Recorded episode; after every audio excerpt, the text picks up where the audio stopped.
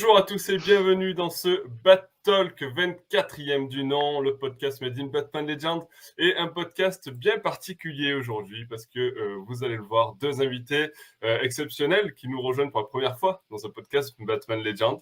Alors je suis tout d'abord avec Siegfried. Salut Siegfried, un habitué. Mais je suis aussi avec deux euh, membres de la team Monolith. Euh, vous le devinez bien, on va parler de la campagne Kickstarter de Monolith. Alors déjà, je vous présente euh, Frédéric Henry. Salut Fred. Bonjour. Mais aussi Gilles Plantin. Salut. Et euh, bah, on est là effectivement pour parler euh, des nouveautés Batman chez Monolith avec le lancement le 24 mai dernier d'une nouvelle campagne Kickstarter euh, qui a déjà dépassé le million d'euros. une campagne qui se divise en deux parties avec la saison 3 du jeu de plateau Batman Gotham City Chronicles et l'arrivée du Batman Gotham City Chronicles The Role Playing Game ou Batman RPG une campagne qui se veut en français et en anglais et qui s'achèvera le 10 juin prochain. Alors, euh, peut-être qu'en préambule, ben, je vais vous laisser peut-être présenter. Je ne sais pas qui veut prendre la parole en premier, si c'est Fred ou Gilles. Euh, non, bah, vas-y, Gilles, commence. Euh, qu'est-ce que Monolith Qu'est-ce que vous faites et, et quel est le rôle de cette société française? Alors, euh, Monolith, c'est une société d'édition euh, française qui a vu le jour en 2014, si je ne dis pas de bêtises, puisque moi je n'y étais mmh. pas encore, euh, qui a commencé donc avec une première campagne Kickstarter à l'époque en dépoussiérant littéralement l'univers de Conan, de Ward, et qui a été un grand succès, fait par bah, donc Frédéric Henry et Erwan Asquette à l'époque et donc, c'est une société qui s'est principalement concentrée sur le Kickstarter et aussi sur ce qu'on pourrait appeler les jeux à univers. C'est-à-dire que bon, la, mécanique de jeu a toujours été quelque chose de très importante, mais il y avait aussi vraiment tout cet aspect euh, d'avoir des univers très riches euh, derrière les jeux qui étaient proposés, et également des figurines pour la grande majorité des jeux qui ont été faits. Et donc, ça a été une, activité principalement euh, centrée sur le jeu à figurines jusqu'à ces récentes années où on a mis un premier pas dans le jeu de rôle euh, grâce à Black Book Edition, euh, qui eux, pour le coup, euh, nagent complètement dedans, sur une, coédition qui était Capitaine Vaudou. donc on a fait avec eux et là c'est notre premier j'ai envie de dire bébé tout seul avec le jeu de rôle Batman donc qui se fait sur sur une pente qu'on ajoute puisque bon la la plupart des gens chez nous je veux dire en plus du jeu de plateau ou avant le jeu de plateau, ont surtout été des gros rôlistes. Hein, voilà, nous on a toujours mm. été très, euh, très là-dessus. Donc euh, c'est un peu, euh, j'ai presque envie de dire un peu un rêve de gamin, tu vois, de, de, s'aventurer sur cette pente-là.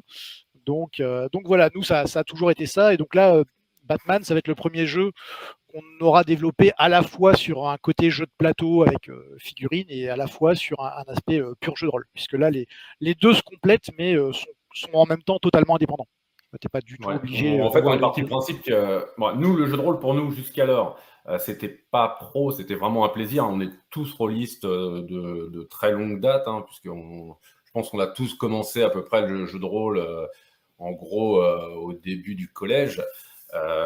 et bon, voilà, c'était pas l'idée, c'était pas à la base de faire du jeu de rôle, mais c'est vrai que le fait qu'on ait des licences fortes, et le fait qu'il y ait maintenant une certaine demande euh, à nouveau pour le jeu de rôle, parce que nous, on a connu le jeu de rôle euh, qui a, bah, dans le, on va dire, euh, dans sa superbe, voilà, en 92, 93, 94, 95, enfin vraiment les années 90 du jeu de rôle qui ont été des très, très belles années. puis il y a eu, bah, voilà, il y a eu un léger, enfin un bon, non, un gros déclin du jeu de rôle, je pense, qui était dû à plusieurs facteurs, mais vraiment il y a eu la, bah, il y a eu Magic déjà qui a fait très très mal au jeu de rôle. Euh, ensuite, qui a vraiment vraiment fait euh, très très mal euh, au jeu de rôle aussi. C'était merde le truc de Blizzard, de chez Wizard, pardon, de chez Blizzard. ouais, bah, les MMO, le, le, le, gros bout des MMO. vraiment, wow. WoW, je me souviens de l'époque où tout le monde était sur WoW et ouais. personne pouvait jouer. donc voilà, tous les rôlistes, enfin une grosse grosse partie des rôlistes étaient passés à WoW. en parallèle, le jeu de plateau se développait, se développait voilà, moi, euh, quand j'ai monté Monolith, j'ai monté Monolith euh, parce que j'ai eu de la chance, on va dire, dans le cadre du classique du jeu de plateau, et j'ai pu mettre de l'argent de côté pour monter Monolith. Et là, euh, c'est vrai que le fait d'avoir des univers et notamment Batman, en fait, la synergie, c'était presque évidence finalement de se dire, mais on joue au jeu de rôle pour se faire plaisir. on fait des figurines aussi pour le business et se faire plaisir. Pourquoi est-ce qu'on ne joindrait pas les deux en fait Il n'y a, pas de sens à pas le faire. Et du coup, voilà, on a recruté une équipe qui est essentiellement une équipe d'amis hein, à la base pour se lancer dans ce truc-là. Sauf qu'on a décidé, bah, on voulait arriver assez fort parce que comme on est arrivé très fort dans le monde du jeu de plateau avec figurines via Conan, on voulait essayer d'arriver assez fort aussi, marquer un peu notre empreinte pour dire on est là, regardez, on existe dans, le, dans le marché du, du jeu de, du jeu de rôle. Et donc, euh, voilà, on va dire qu'on a, on a mis les moyens, on avait mis les moyens pour euh, Captain Vaudou, mais c'est vrai que nous, on n'avait pas mis le travail, nous, on avait mis, euh, on avait financé le projet et DBE vraiment. Bah, ce sont vraiment des grands. Ouais, c'est un énorme travail Black Book Edition. voilà. Et là, on voulait vraiment essayer de, aussi bah, donner un peu notre. alors, on est quand même en collaboration avec BBE sur le système, mais vraiment là, en termes d'écriture, de, voilà, tout ce qui est narratif, etc., c'est du 100% monolithe. Et euh, franchement, je pense qu'on est, on peut dire qu'on est assez, euh, enfin, est très content, voire euh, fier, je pense. On pourra dire fier à l'arrivée de, ce qu'on est en train de faire, quoi. vraiment. Ok, et alors justement, c'est la troisième campagne Kickstarter autour du projet Batman. Oui. les deux premières campagnes ont été des réussites d'ailleurs. Est-ce que tu peux nous, nous, en parler un petit peu brièvement, enfin rapidement, pour ceux qui n'ont pas suivi les, les, deux premières campagnes? Alors la première campagne, euh, elle, a eu lieu en 2018, je crois en mars ou avril 2018. Euh, là, c'était un très très gros lancement puisque euh, c'était ce qu'on appelle une campagne blockbuster. On est sur une licence blockbuster avec une quantité, ce qu'on appelle aussi entre guillemets du kilo plastique. Il y avait vraiment énormément de, figurines, énormément de personnages, énormément de décors de jeu, beaucoup de boîtes, euh, etc. Ça, c'est vraiment la première campagne qui est full, euh, full jeu de plateau. Euh, bon, elle avait fait un gros score, je crois qu'on a fait. Bah, ça a été le meilleur score de Monolith d'ailleurs. Ouais, on a fait 4 millions 4 pendant la campagne. on a eu un PM pas mauvais non plus, donc on était monté assez haut, hein, au-delà des 5 millions. la deuxième campagne, c'est beaucoup, beaucoup plus euh, petit. Hein. C'était un million je crois, en euros cette fois. Donc, on va dire à l'époque, on doit être à un million en dollars.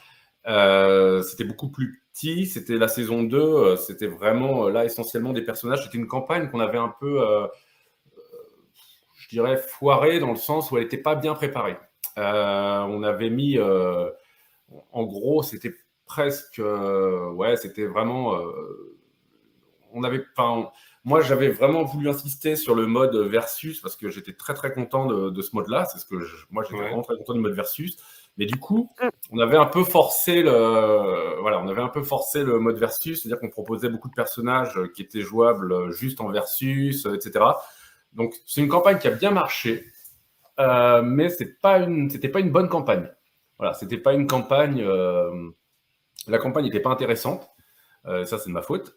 Et en plus, euh, voilà, c'était, on était, euh, le jeu venait d'arriver, les gens n'avaient pas encore eu le temps d'y jouer. Euh, voilà, on a, enfin, je trouve que c'était pas une bonne, campagne, alors que cette campagne-là, actuellement, on va être sur le même score. Par contre, je trouve que c'est une très bonne campagne. C'est-à-dire que la campagne est animée, on le voit, il y a beaucoup d'échanges, beaucoup d'échanges, les gens discutent. c'est une campagne où on fait, bon, et ça c'est vraiment l'apport de Gilles, hein, on fait participer les gens. C'est-à-dire qu'on leur pose des questions. Moi, j'étais très dans une approche. Euh, moi, je considère, enfin, moi, je, voilà, je considère Kickstarter comme une boutique. Euh, je ne me leurre pas avec Kickstarter et donc je vends des choses sur Kickstarter. Euh, je ne suis pas du tout dans l'approche projet. je trouve que je n'aime pas du tout la poudre aux yeux en fait. Et je trouve que sur Kickstarter, on met trop de poudre aux yeux et on se cache un peu derrière le côté vous allez voir, c'est un super projet collaboratif, ta ta ta ta ta. Et euh, non, moi j'aime bien, euh, j'ai un discours qui est très euh, terre à terre et j'évite de vendre du rêve, quoi. ce qui me nuit pas mal aussi. mais quoi qu'il en soit, voilà, là, cette campagne-là, elle est plus participative dans le sens, par contre, cette fois où on demande, on pose vraiment des questions aux joueurs. Là, voilà, je vais prendre l'exemple de est-ce que vous voulez tel ou tel personnage? Nous, on n'avait pas prévu de faire de stretch goal parce que moi, je suis pas un grand fan des stretch goals. bon, bah, il y avait une demande forte. Gilles m'a convaincu qu'il en fallait quand même quelques-uns. J'ai cédé. Euh, et du coup, comme ils ils sont pas prêts, on, les, on, demande aux gens ce qu'ils veulent. Voilà, donc il y aura quand même. Euh, alors, il n'y en a pas trop parce que faut faire très très attention avec les stretch goals. L'important, c'est quand même que le jeu arrive et arrive à l'heure. Donc, il faut éviter de, voilà, faut éviter de promettre des choses qu'on n'est pas sûr à 100% de pouvoir tenir. Bon, là, ça va, hein, en stretch goal, on n'est pas sur des trucs qui nous empêchent euh, de le faire. Ça va, c'est pas. C'est ça, c'est-à-dire qu'on a aussi, on a par contre clairement mûri euh, ce qu'on estimait euh, capable de proposer. sans risque effectivement de tu vois d'accumuler du retard ou autre j'ai envie de dire même avec ce truc qui est un peu une excuse facile du ah bah on aurait été dans les temps mais comme on a dû rajouter quelque chose à cause de ça on sera en retard bah, de toute façon, enfin voilà, comme je dis toujours, c'est vraiment le, temps euh, qui tue, euh, qui tue les, campagnes. Enfin, c'est vraiment euh, qui tue les livraisons. C'est une grosse erreur de d'essayer de faire trop briller le truc parce que derrière, c'est voilà, il faut savoir être aussi un peu parfois rigoureux. mais bon, quoi qu'il en soit, voilà, cette campagne-là, je la considère comme réussie, beaucoup plus réussie. Déjà parce que très honnêtement, on est sur des. Ça a été beaucoup plus travaillé, quoi. Enfin, le, jeu de rôle, notamment, moi, c'est vraiment ça qui me fait plaisir. Euh, le jeu de rôle qui a eu un peu de mal à démarrer le premier soir. Le premier soir, en fait, on avait surtout, surtout des gens qui venaient euh, compléter euh, leur jeu de figurines. Et donc, voilà, c'était, on avait nos acheteurs maison, entre guillemets. Et là, ce qu'on voit, par contre, depuis une bonne semaine, c'est que le jeu de rôle est passé devant le jeu de plateau en termes de quantité, de, de qui achète quoi, en fait et euh, continue à bon train. Et donc ça, je suis vraiment très content parce que le jeu de rôle, c'était, ça a vraiment été une, là pour le coup, on peut le dire, une aventure. C'était, euh, c'est quand même un gros gros boulot. Le jeu de rôle, c'était un gros boulot avec Warner. Enfin bon, là, Gilles pourra en parler beaucoup mieux que moi. Hein, c'est vraiment euh, qui gérait le projet. Euh, c'était un gros boulot avec les équipes euh, et c'était puis c'est très très grosse équipe là parce que là on parle vraiment de beaucoup beaucoup de monde, beaucoup d'illustrateurs différents, euh, beaucoup de gens pour écrire, pour rédiger, pour corriger, pour traduire. même la trad, ouais, la trad c'est trois personnes minimum. Enfin c'est des Enfin voilà, je, me tais, mais euh, là pour moi c'est une, ouais, c'est une belle campagne. Voilà, je suis content. Enfin, je suis content, c'est, vraiment une belle campagne. Enfin la 2, on va dire c'est beaucoup. Euh, voilà, la 2 était en demi-teinte et là on est revenu sur des belles. Donc c'est cool. Après c'est vrai que là sur le sur le jeu de rôle mine de rien, on on s'est mis volontairement ou non, hein, mais on s'est mis quand même une belle pression parce que on... Alors, on démarre avec une licence connue, donc bon, ça c'est toujours un avantage, mais dans le même temps, euh, qui dit licence connue dit euh, attente de la part du public. donc, euh, déjà, il y a une certaine attente. après, bon bah voilà, on a, on a quand même sorti, il y a quand même trois, trois beaux gros bouquins. donc il y a, y a, du contenu et trois beaux bouquins dans deux langues. Enfin, tu vois, pour commencer, on n'a on a pas fait petit quoi.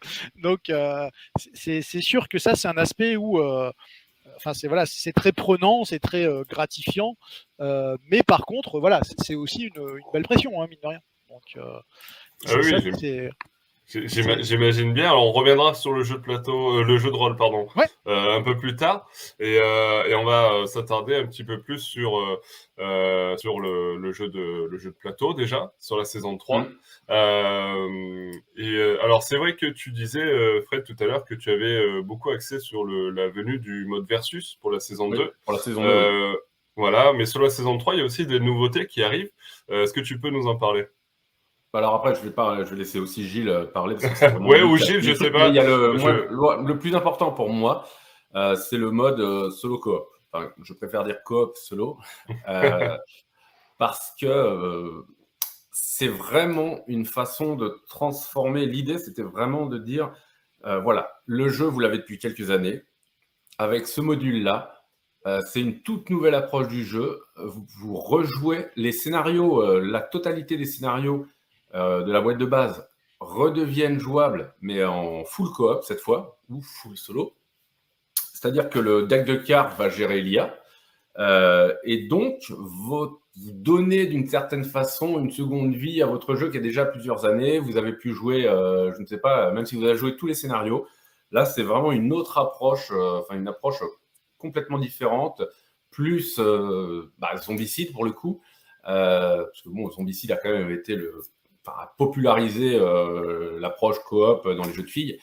Et donc là, on est vraiment, vraiment dans une. Enfin, pour moi, c'est vraiment une autre façon de jouer le jeu sachant que voilà, l'idée c'était de garder un module euh, avec un prix très raisonnable, mais voilà, lorsqu'on joue, on joue à autre chose, on a les mêmes figurines, mais cette fois on joue vraiment autre chose, on joue vraiment différemment, et euh, c'est vraiment vraiment une autre approche. Euh, et donc ça c'était important parce que ça permet à tous les anciens joueurs de s'intéresser malgré tout à nouveau à la campagne parce qu'on leur offre quelque chose. Là, on n'est pas. Voilà. Justement, je vais revenir encore une fois la grosse différence par rapport à la saison 2, qui était totalement axée figurine. Cette saison 3, je pense qu'elle est, bonne aussi parce qu'elle est très axée gameplay. Il y a beaucoup, beaucoup, beaucoup de choses qui sont finalement, quand on regarde en termes de matériel plastique, c'est moins riche que la saison 2. Par contre, en termes de gameplay, d'approfondissement du gameplay, de, de facilité, essayer de faciliter euh, l'ergot du jeu, etc. Il y a beaucoup de choses. Euh, le travail, l'accent là, il a vraiment été mis euh, là-dessus. Et donc, notamment, parce que pour moi, c'est vraiment la porte d'entrée pour le jeu de plateau, là, c'est la version solo coop. Pas, je ne me rendais pas compte qu'il y avait autant de joueurs solo. Ça, encore une fois, c'est Gilles qui m'a fait l'article, entre guillemets, sur les joueurs solo. C'est vrai qu'il y en a énormément, je ne pensais pas. Et euh, par contre, euh, voilà. Il ça s'est certainement exacerbé avec le Covid, d'ailleurs. Oui, oui c'est ce Beaucoup de joueurs solo se sont découverts euh, sous Covid. Peut-être. corrélation n'est pas causalité. Hein. Oui, tout à fait. mais mais il y a aussi beaucoup, beaucoup. Enfin, en tout cas, il y a, voilà, il y a énormément, énormément d'attentes. Il y avait énormément d'attentes des joueurs pour pouvoir jouer en coop. Euh, et voilà, là, c'était enfin euh, une façon de répondre à l'attente. Alors, ça a été long, etc., euh, etc., comme d'habitude, hein, avec Monolith, c'était assez long en préparation. Pas, pas, forcément livraison, mais en préparation, on est assez long. on ne fait pas beaucoup de Kickstarter, mais là, voilà, il y a un vrai travail qui a été fait sur ce, mode-là, sur aussi son, tout simplement hein, son iconographie pour essayer de la simplifier au maximum. Et donc, voilà, je pense que c'est une très très bonne, très très bonne porte d'entrée, très très bonne porte de retour pour les joueurs du jeu de plateau une très bonne euh, porte d'entrée pour les gens qui veulent découvrir le jeu de plateau, mais qui, veulent jouer en coopératif. Euh, oui, c'est vrai qu'il y a aussi euh, tout, tout, un pan sur la facilité d'accès au mm. jeu qui a été mise en avant aussi sur cette nouvelle saison. là où c'est vrai que le jeu de base pouvait parfois faire peur, on va dire, entre guillemets. on est sur un jeu complexe, hein, voilà, on est sur un jeu complexe. C'est une version beaucoup plus complexe, enfin complexifiée de Conan, beaucoup plus foisonnante. Et euh, voilà, clairement, euh, enfin, il y a beaucoup, il y a toute une partie de son, de son public qui était rebuté par la, ouais, le, ce côté euh, très foisonnant. Et donc là, ça a été une façon aussi de simplifier les choses, surtout à travers l'ergonomie. Voilà, parce que c'est vrai que notamment la question des, des pictogrammes, on a beaucoup beaucoup de compétences différentes qui donnent lieu à beaucoup de pictogrammes euh, et donc, euh, voilà, plutôt que du texte, on, a, voulu, euh, on a voulu des pictogrammes. maintenant, voilà, il faut réussir à ce que les gens voient facilement la différence entre les pictos, voient très facilement, se souviennent quel pictogramme, quel est l'effet de telle compétence, parce que c'est vrai que c'est très très riche en compétences. Là, c'est vraiment, pour moi, le, voilà, on a ouvert beaucoup l'éventail des compétences. Et donc, voilà, il fallait trouver une façon euh, bah, que les gens euh, connaissent ces compétences facilement sans savoir les apprendre par cœur. Euh, voilà, voilà. Gilles, je te repasse la balle parce que là, tu peux peut-être éclairer davantage. Alors, en fait, le, le, postulat, pour rejoindre un peu ce que disait Fred tout à l'heure sur la, saison 2, moi je ne dirais pas qu'elle est ratée, je, dirais, je dirais plutôt, ça, peut revenir au même, hein, mais qu'elle a raté sa cible. C'est-à-dire que je, je, pense que le, mode versus, c'est le mode qui a été le moins joué au départ parce que la plupart des gens voulaient tester le mode aventure, euh, j'ai envie de dire naturellement, parce que le, mode versus, c'est un joueur contre un, donc euh, euh, c'est pas forcément ce qui est testé en premier. alors que, ben, comme Fred, hein, je, pense que c'est le mode le plus sympa en fait au départ. Je, bah vraiment, effectivement, je le trouve vraiment excellent, notamment parce que contrairement au mode aventure, tu es aussi beaucoup plus libre dans les choix de ce que tu vas utiliser. en tant que personnage, en tant que troupe, et, donc c'est vrai qu'il y, a une certaine richesse qui se dégage que, je trouve plutôt agréable. Et donc, effectivement, à ce moment-là, bon, les gens n'avaient pas encore trop trop joué. Et en plus, si je ne dis pas de bêtises, euh, tout le monde n'avait pas encore reçu son jeu. Euh, donc, ce qui n'a pas aidé non plus. Tu vois, si t'as pas reçu, euh, moi, si j'ai pas reçu, je remets pas un billet. Hein. Moi, en tout cas, c'est comme ça. donc, je crois qu'on avait, oui, parce qu'on avait encore les boîtes qui étaient bloquées chez Philibert, je crois, à l'époque. donc, on devait avoir, ouais, on devait avoir 75-80% de complétion donc ça, ouais, ça laisse quand même 20-25% des gens qui n'avaient pas leur jeu. D'accord. Et, euh, après, voilà, le, le, Fred Erwan à l'époque avait aussi fait donc ce qu'on appelait une picking zone, c'est-à-dire où là c'était vraiment les figurines individuelles et tu prenais, tu prenais et tu payais uniquement ce que tu voulais. ce qui est plutôt bien pour les gens qui, qui, ont des besoins ciblés et pas trop complétistes, mais pour les gens très complétistes, finalement, ça faisait un beau panier. tu vois, mine de rien. Et donc ça, ça avait été pas mal reproché. Et sur la saison 3, alors moi, je pars du principe aussi que quand tu es à ta troisième saison sur un jeu, euh, surtout un jeu à figurines, alors clairement, tu vises plus tout le monde. Euh, effectivement, là, c'est vraiment les, fans die hard ou des nouveaux fans. Et, donc, ce qui était important pour nous, euh, entre guillemets, plutôt que de juste reproposer de la figue, ce qui avait en plus beaucoup été reproché à la saison 2. Alors là, pour le coup, c'est un peu, un, peu ironique, voire cynique, parce qu'on a le reproche inverse, c'est-à-dire que là, on aurait limite dû faire quand même plus de figues, finalement. Là, on a, on a vraiment fait un. L'idée, ça a été surtout euh, qu'est-ce qu'on peut, euh, en tout cas autant que faire se peut, corriger du jeu euh, pour soit qu'il soit plus accessible, soit qu'il sorte tout simplement beaucoup plus facilement. Parce que, le, comme disait Fred, le, je pense que c'est un jeu en réalité qui est simple, mais qui est très riche. Euh, et qui au début, euh, en fait, tu as ce côté où le début, c'est une grande muraille. Et par contre, une fois que tu l'as franchi, c'est un jardin. Euh, où tu te promènes tranquillement. Mais cette muraille, alors déjà effectivement, voilà, c'est un premier obstacle plutôt conséquent. Et il y a le fait que par rapport aux habitudes des joueurs, je dirais de ces dernières années, c'est-à-dire je sors un jeu, je joue une fois, je le range, je sors un autre jeu, je joue une fois, je le range. Alors Batman pour le coup est pas idéal pour ça. Euh, tu vois, c'est cet aspect compétence, cet aspect règle. Il est une fois que tu as fait quelques parties, genre je vais pas dire que tu nages euh, facilement, mais enfin c'est tout de suite beaucoup beaucoup plus simple. Mais effectivement, si c'est un jeu que tu sors une fois de temps en temps, Ouais, le temps de se euh, replonger dedans, c'est assez long. Ouais, ouais, c'est comme si tu reprends le vélo tous les 20 ans. Quoi, tu vois, et, et, donc, voilà, les, les, points qui avaient été corrigés, bah, alors il y a le solo cop, puisque comme disait Fred, bah, il y, a ce côté où même des fois tu peux être toi très fan d'un jeu et pas forcément ton entourage. Donc au moins voilà, tu peux jouer tranquillement quand tu as envie. Euh, et euh, il y a donc l'accessibilité, c'est-à-dire aussi bien les, fiches de héros, enfin chaque héros a sa fiche de, compétences, donc tu sais exactement ce qu'il fait, etc. On a beaucoup travaillé avec Paul Grogan, c'est-à-dire que euh, ce qui avait été reproché euh, sur Batman aussi, c'était le livre de règles. Hein. Voilà, je, pense qu'il y avait été une, une surcompensation de Conan qui, qui faisait trop rôliste et libre, et où là, pour le coup, c'était un peu le Dalos, quoi. Tu vois, on sortait le, truc juridique point par point. voilà, c'était peut-être un peu l'extrême inverse. Et donc, nous, on a Paul Grogan, qui est un, spécialiste anglais des règles. Hein, voilà, il travaille sur la, plupart des gros gros jeux, type Frosthaven, qui doit sortir bientôt ou autre, et qui a une chaîne euh, YouTube donc euh, justement que sur les, règles de jeu. Et bah, quand on lui a lancé le défi, parce que c'était quand même un défi hein, pour lui, je veux dire, entre guillemets, je dirais, il joue gros aussi. Tu vois, là, là, quand on te dit, bah, le jeu, il est vu comme compliqué et pas forcément jouable. Est-ce que tu te lances? Voilà, Le mec, il se dit, et il aime bien les défis, donc il a dit, ah bah ouais, volontiers. Et c'était très marrant d'ailleurs parce que au départ, il avait vraiment pris ça, je dirais, comme un simple travail. Et en fait, au bout d'un moment, euh, il avait envie de jouer, tu vois, vraiment. Euh, donc, euh, c'était marrant parce que j'aurais dit, tiens, je vais faire une vidéo, tiens, je vais faire une deuxième vidéo, c'est pas prévu, mais j'ai envie de la faire. Enfin, c'était...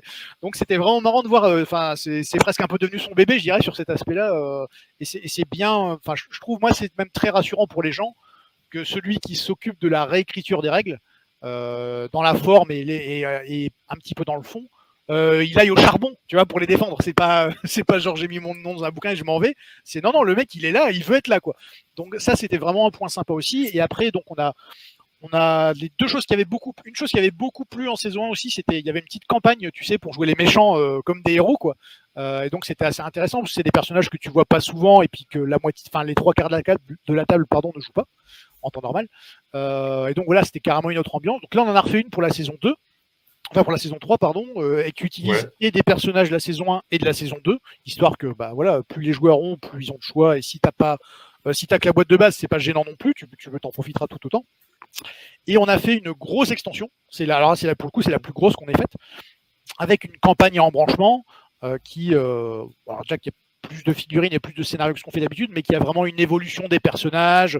Il y a un système de points de victoire au lieu d'avoir des simples euh, défaites victoires avec des, tu sais, des coups d'éclat à faire. Ou là, pour ce que tu n'avais pas avant, c'est-à-dire si par exemple euh, tu triomphes de Bane, euh, oui, tu auras un effet ou un point de victoire indépendamment de si tu as réussi à désamorcer les bombes.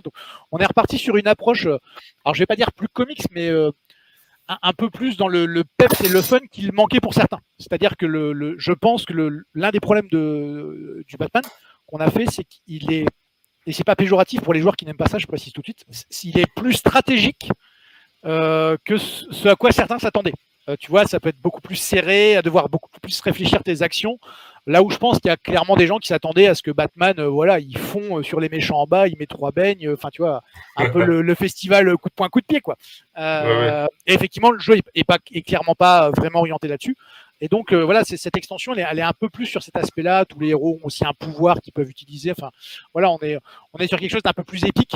Je dirais que ce qui a été fait jusqu'ici. Et on a également dans cette campagne, dans cette campagne narrative, on a mis euh, des scénarios pour euh, tous les plateaux. C'est-à-dire que des scénarios optionnels. Donc, si tu as euh, Arkham Asylum ou si tu as le Manoir Wayne, tu as un scénario en plus. Et surtout, pour les gens qui avaient pris la saison 2 où il y avait deux plateaux de jeu qui ne servaient que pour le versus, bah, il y a enfin des scénarios aventure aussi pour que tu puisses vraiment t'en servir intégralement.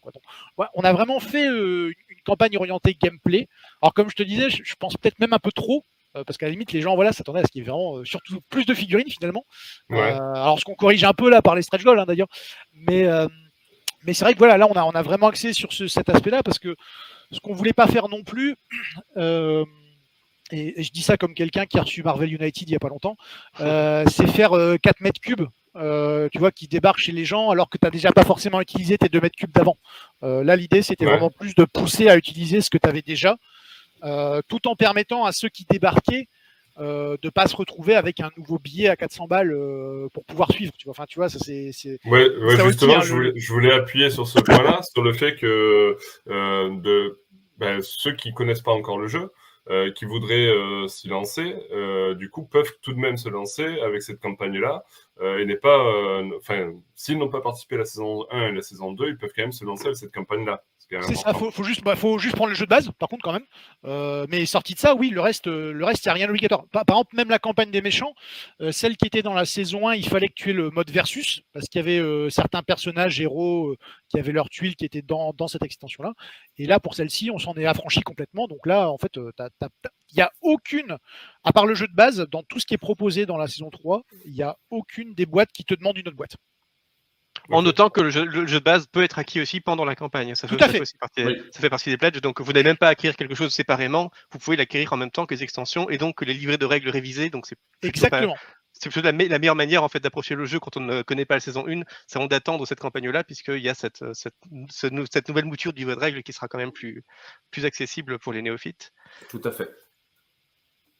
Oui, c'est vrai que sur les règles, euh, moi je me souviens quand j'ai joué euh, du nombre de fois où il a fallu que je regarde, que je feuillette, que je revienne, même que j'aille poser des questions des fois euh, sur le, forum qui était dédié pour, pour ou que j'aille voir sur le groupe Facebook par exemple, il y avait souvent des questions qui m'intéressaient. Ah oui, ben effectivement, ok, je fais comme ça. parce que bon, moi personnellement, je suis pas un gros gros joueur, donc du coup, quand je me suis lancé dedans, c'était j'avais le, on va dire l'approche novice.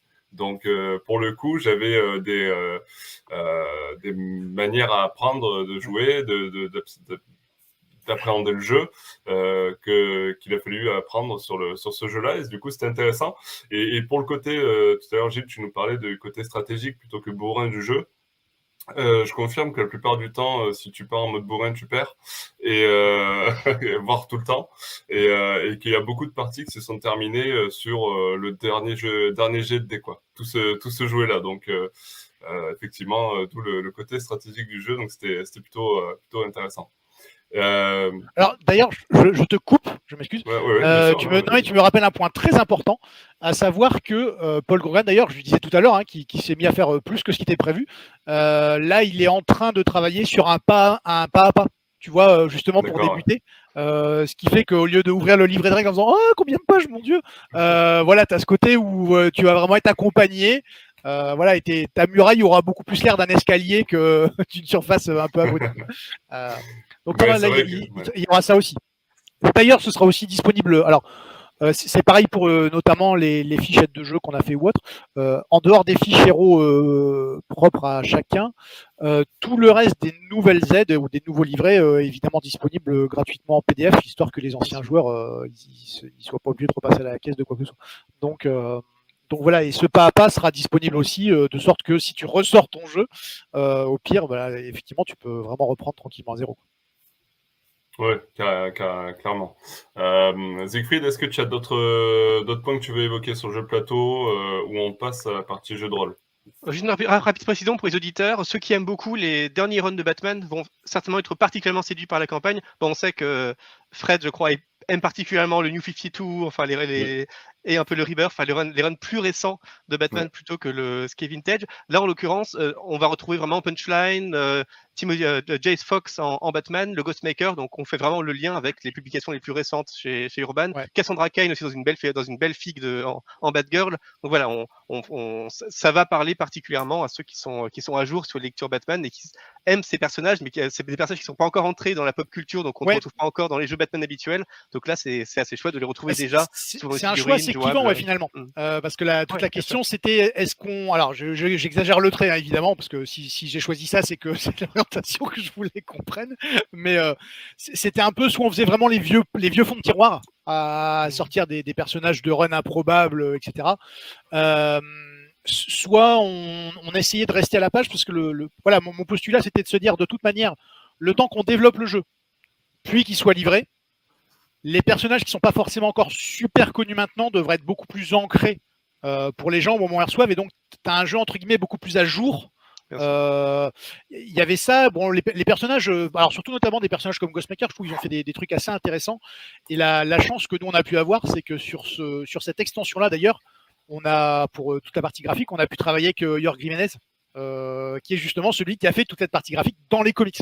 Donc, euh, et ça, c'était très marrant parce que réciproquement, on lui voyait les figurines, il disait, ouais, vous arrivez à faire des trucs comme ça sur 35 euh, mm, c'est complètement fou. Euh. tu vois, parce que même pour eux, c'est un, c'est un domaine qu'ils connaissent pas spécialement. Généralement, la figurine en comics, on est, on est plus sur des trucs 20, 30 cm, quoi. Et là, quand il voyait la masse de détails des, trucs qui sortaient, enfin, lui, il, hallucinait complètement, quoi. Donc, c'était très marrant. Enfin, pour lui comme pour nous, il y avait un aspect un peu gamin, quoi, tu vois, de, ou à l'inverse, le, voilà, le mec qui te sort la couve, toi, t'es là, oh ouais, ben, c'est, parfait. Enfin, tu vois, c'est, donc, non, non, ça, c'était vraiment sympa. Et ça, c'est, alors, on y viendra sur le thème d'après, mais on a vraiment pu travailler pas mal avec des, artistes de, comics ou de BD, et ça, c'est vrai que enfin, c'était le pied aussi. Euh... Là, t'as vraiment l'impression de, effectivement, de mettre le pied dans le comics, tu vois, même sans en faire. Donc, euh, ça, c'était super, super plaisant. Quoi. Oui, j'imagine, euh, surtout que, bah, comme tu le disais, vous êtes tous des, passionnés, donc du coup, euh, ça, ça, ça, vient heurter votre, votre cœur de passionné sur le coup. Ah ouais, voilà, c'est clair. C'est clair. Euh, alors, euh, je vous propose qu'on enchaîne sur la petite partie, enfin, grosse partie jeu de rôle. Euh, on a, bon, du coup, est-ce qu'on peut prendre le jeu de rôle sans le jeu de plateau de base déjà? Première Sans problème, il y a vraiment. alors, en fait, il y a des synergies entre les deux qui sont la capacité la possibilité d'utiliser les figurines du jeu de plateau, évidemment, pour les scènes d'action dans le jeu de rôle. Euh, mais par contre, euh, entre guillemets, ça s'arrête là dans la mesure où il n'y a aucun besoin du jeu de plateau pour jouer le jeu de, enfin pour jouer au jeu de rôle. Le jeu de rôle il est totalement indépendant. C'est euh, vraiment un vrai jeu de rôle. Voilà. C'est-à-dire qu'il le jeu de rôle n'a pas été pensé comme une extension du jeu de plateau. la seule chose qui justifie en fait le fait de les mettre ensemble, c'est pour rappeler aux joueurs du jeu de plateau, vous avez déjà les figurines euh, et profiter euh, pleinement du jeu de rôle et proposer aux gens qui sont intéressés par le jeu de rôle d'acquérir les figurines. Voilà, à travers notamment la boîte de base et un des bundles. Mais c'est vraiment euh, deux produits, sinon totalement indépendants. Et le parce que ça, on l'a peut-être pas assez. Enfin, c'est peut-être pas, c'est peut-être un peu flou dans la tête des gens, mais on est vraiment sur un 100% pur jeu de rôle. Le jeu de rôle, il a été, d'ailleurs, il n'a pas été produit par des gens qui ont travaillé sur le, enfin, Tout à fait. travaillé sur le jeu de plateau. C'est vraiment des équipes là pour le coup totalement indépendantes euh, qui sont des 100% rôlistes avec leur culture de rôliste. Euh, donc oui, la réponse est oui. On peut totalement et on voilà, on peut. Enfin, le jeu de rôle est totalement indépendant. Ok. Euh, alors justement, si on est, alors je ça va être un peu plus général peut-être que juste le jeu de rôle, mais euh, déjà, si on est non initié au jeu de rôle, euh, j'ai vu que vous avez mis en place un guide rapide, euh, un guide de démarrage rapide. combien de temps il faut prévoir pour prendre en main le, jeu de rôle Batman? Parce que c'est quand même, il faut, tu le disais tout à l'heure, je sais plus si c'est Gilles ou, toi Fred qui le disait tout à l'heure, qu'il y a quand même trois livrets costauds. Euh, qu'il y a quand même beaucoup de, choses qui développent l'univers de Batman pour pouvoir s'imprégner euh, de tout l'univers avant de développer le jeu. Euh, mais on peut jouer sans avoir lu les livres, bien entendu, si on connaît déjà un petit peu l'univers de Batman. Il faut connaître un petit peu quand même, sinon aucun plaisir. Mais, combien de temps il faut prévoir? Par exemple, pour moi qui, suis grand fan de Batman, connaît bien l'univers, mais qui n'est jamais fait de jeu de rôle ou très peu. Euh, si je veux me lancer là-dedans, il faut prévoir euh, une prise en main qui, pourrait durer. Bah, sur les, alors déjà le, seul bouquin que tu auras besoin réellement de lire, c'est le, bouquin de règles. C'est le, premier bouquin, sachant que une fois euh, que tu as passé, une fois que tu as créé tes personnages, les règles, ce sont les règles de, de Chroniques oubliées, donc qui est qui a pour descendant Donjon Dragon. Hein. on est sur une, une variante de Donjon Dragon franchement, euh, c'est une heure et demie d'apprentissage de, règles, enfin de lecture de règles, euh, et ensuite, euh, voilà, tu, connais toutes les règles. Une fois que tu sais, en gros, réaliser une action, que tu connais ton, enfin, qu'est-ce qu'un échec, qu'est-ce qu'une réussite, qu'est-ce qu'une réussite critique, et comment fonctionne un combat. là, après, ça, va très vite. Après, la question, c'est est-ce que tu veux toi-même créer ton scénario ou est-ce que tu prends un scénario qui a été publié et du coup, bah, il faut le lire hein, d'une certaine façon. mais non, non, là, on, a vraiment, est allé notamment vers euh, Chroniques oubliées contemporains euh, parce que ça avait le double avantage d'être euh, tout à la fois très accessible et en même temps, avec le système des voix, très profond et ça nous permettait d'avoir un éventail de, personnages très très différenciés. Alors que le, corps, des règles, lui, est relativement restreint. C'est très facile de maîtriser euh, la totalité du corps des règles. Et ensuite, chaque personnage, tu as des personnages qui sont euh, vraiment euh, haut en couleur à travers le système de voix qui, qui est un peu, enfin, qui est, fondateur de Chroniques oubliées contemporains. donc, non, vraiment, vraiment hein, je pense que tu te poses une soirée, tu prends une heure et demie pour lire. Et ensuite, euh, voilà, tu, tu peux. Ouais, moi je pense une bonne soirée. Tu, tu, te fais deux, trois exemples, toi, de, de, de simulation, de, tu vois, de, de combat où j'ai à faire, et voilà. En, en fait, le, le, jeu de rôle. Euh, ah, c'est très bizarre parce que le jeu de rôle, c'est typiquement la pratique que tu devrais pouvoir faire à ton rythme. Et les gens commencent à se mettre une pression folle, tu vois, sur les premières parties, à, à vouloir faire un truc. Euh, voilà, on a Maxime Chata, on y va. Enfin, et en fait, pas du tout. Je veux dire, euh, voilà, le, L'idée, c'est que tu as, une personne qui a le, scénario de départ, en tout cas en main, euh, et qui va, va, prendre les joueuses et les joueurs et dire bon, bah voilà, ensemble, on va passer un bon moment. Euh, voilà, on, va interagir les uns avec les autres. Euh, et le, le, maître de jeu, entre guillemets, il est mi-animateur, mi-arbitre, mais contrairement à beaucoup de jeux, tu joues pas contre les joueurs en fait tu vois le, le, but c'est vraiment que bah chacun c'est c'est comme si tu faisais un comics ensemble littéralement. Tu vois tu dis bon bah voilà on va faire un scénario euh, et, et, donc euh, alors en plus j'ai envie de dire si tu as l'habitude de lire des comics enfin c'est clairement un truc euh, en, en, fait c'est très vicieux le jeu de rôle parce qu'une fois que tu as compris le déclic de te rendre compte de tout ce que tu peux faire avec ça sans avoir besoin d'acheter d'autres trucs derrière plus tard ou d'entretenir des collections, quoi que ce soit. Euh, enfin, c'est inépuisable. Euh, c'est littéralement inépuisable. Le, nombre de, tu sais, de, comics que tu as pu en dire Ah, moi j'aurais fait ça comme ça, ah, moi ça je sais pas, moi c'est Ben fais-le en fait. Voilà, tu vois, c'est, tu, tu, tu, tu, peux complètement aller où tu veux. Et comme disait Fred, en fait, le, alors Chronique oubliée contemporain, c'est un. Alors, je dis dérivé au sens neutre du terme, hein, c'est un dérivé de Donjon Dragon, mais très très épuré.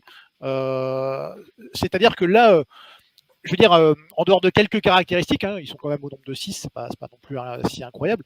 Euh, c'est vraiment, je dirais, euh, alors je vais prendre l'exemple inverse hein, chez Marvel. chez Marvel, le gros des personnages que tu vois dans le MCU, ça tient à, à deux choses c'est leur personnalité, histoire, et les pouvoirs qu'ils ont. Et en fait, là, c'est la même chose, c'est-à-dire que toi, tu vas décider d'un peu de la personnalité, de ce que tu veux pour ton personnage, la façon dont tu vas l'incarner, à quoi il va ressembler.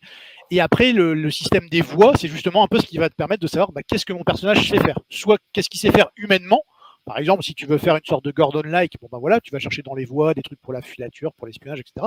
Soit bah, si tu veux jouer un méta humain, parce que là, pour le coup, tu peux jouer aussi bien des, simples policiers ou même des simples malfrats. Hein. Si tu veux faire une campagne en mode euh, on est des ripoux, on va voir à quel moment on va se faire choper euh, par un mec avec une cape géante, euh, tu peux le faire. Tu vois, tu, peux vraiment jouer comme tu veux. Et ça va effectivement jusqu'au méta humain, type Killer Croc, Black Canary ou autre. Et où là, pour le coup, les, les pouvoirs sont quand même pas les mêmes que Gordon et Belloc. Donc euh, c'est vraiment cet éventail-là qui est offert. Et après, c'est aux joueurs et à la table, en fonction de ce qu'ils ont envie de jouer, euh, de, le faire. Parce que c'est aussi ce qui est bien, c'est de le euh, entre guillemets, on n'a pas figé de Gotham. Tu vois, c'est-à-dire on n'a pas dit voilà, c'est la Gotham de New 52 ou bah, c'est la Gotham de 2021 et c'est comme ça. on, a, on a vraiment pris le gros des personnages, on a vraiment pris le gros des ambiances. Donc il y, a, clairement des Gotham. Il y a des Gotham City, et donc tu, peux totalement jouer un truc beaucoup plus axé sur l'aspect criminel ou ripou, quelque chose beaucoup plus sur l'aspect occulte. Enfin, tous les aspects peuvent se développer. Quoi. Donc, c'est, il y a, un autre truc très important hein, qui distingue vraiment le jeu de rôle du jeu de plateau dans son approche, hein, un jeu de rôle d'un jeu de plateau, c'est que dans un jeu de rôle, les joueurs euh, n'ont pas à connaître les règles. C'est pas un problème que les joueurs ne connaissent pas les règles. La plupart des les règles, tu les apprends empiriquement en jouant. Mais moi, quand je m'assieds euh, à une table d'un nouveau jeu, je ne jamais je ne connais les règles. Je n'ai jamais lu les règles. Euh, c'est je dis ce que je veux faire et le maître me dit bah regarde là, tu vas utiliser par exemple ta compétence, je sais pas, crochetage. Euh, bah, prends, t'as combien en crochetage? Ok, bah, euh, prends tes 2 d 10, euh, lance ça. Ok, t'as fait combien? Ok, c'est réussi ou c'est échoué. Enfin, t'as échoué ou t'as réussi. je veux dire, c'est les règles, tu ne les apprends pas en tant que joueur. C'est vraiment, entre guillemets, alors oui, le rôle du maître est plus exigeant, parce que là, tu me parlais de, néophyte en, termes de, jeu de rôle.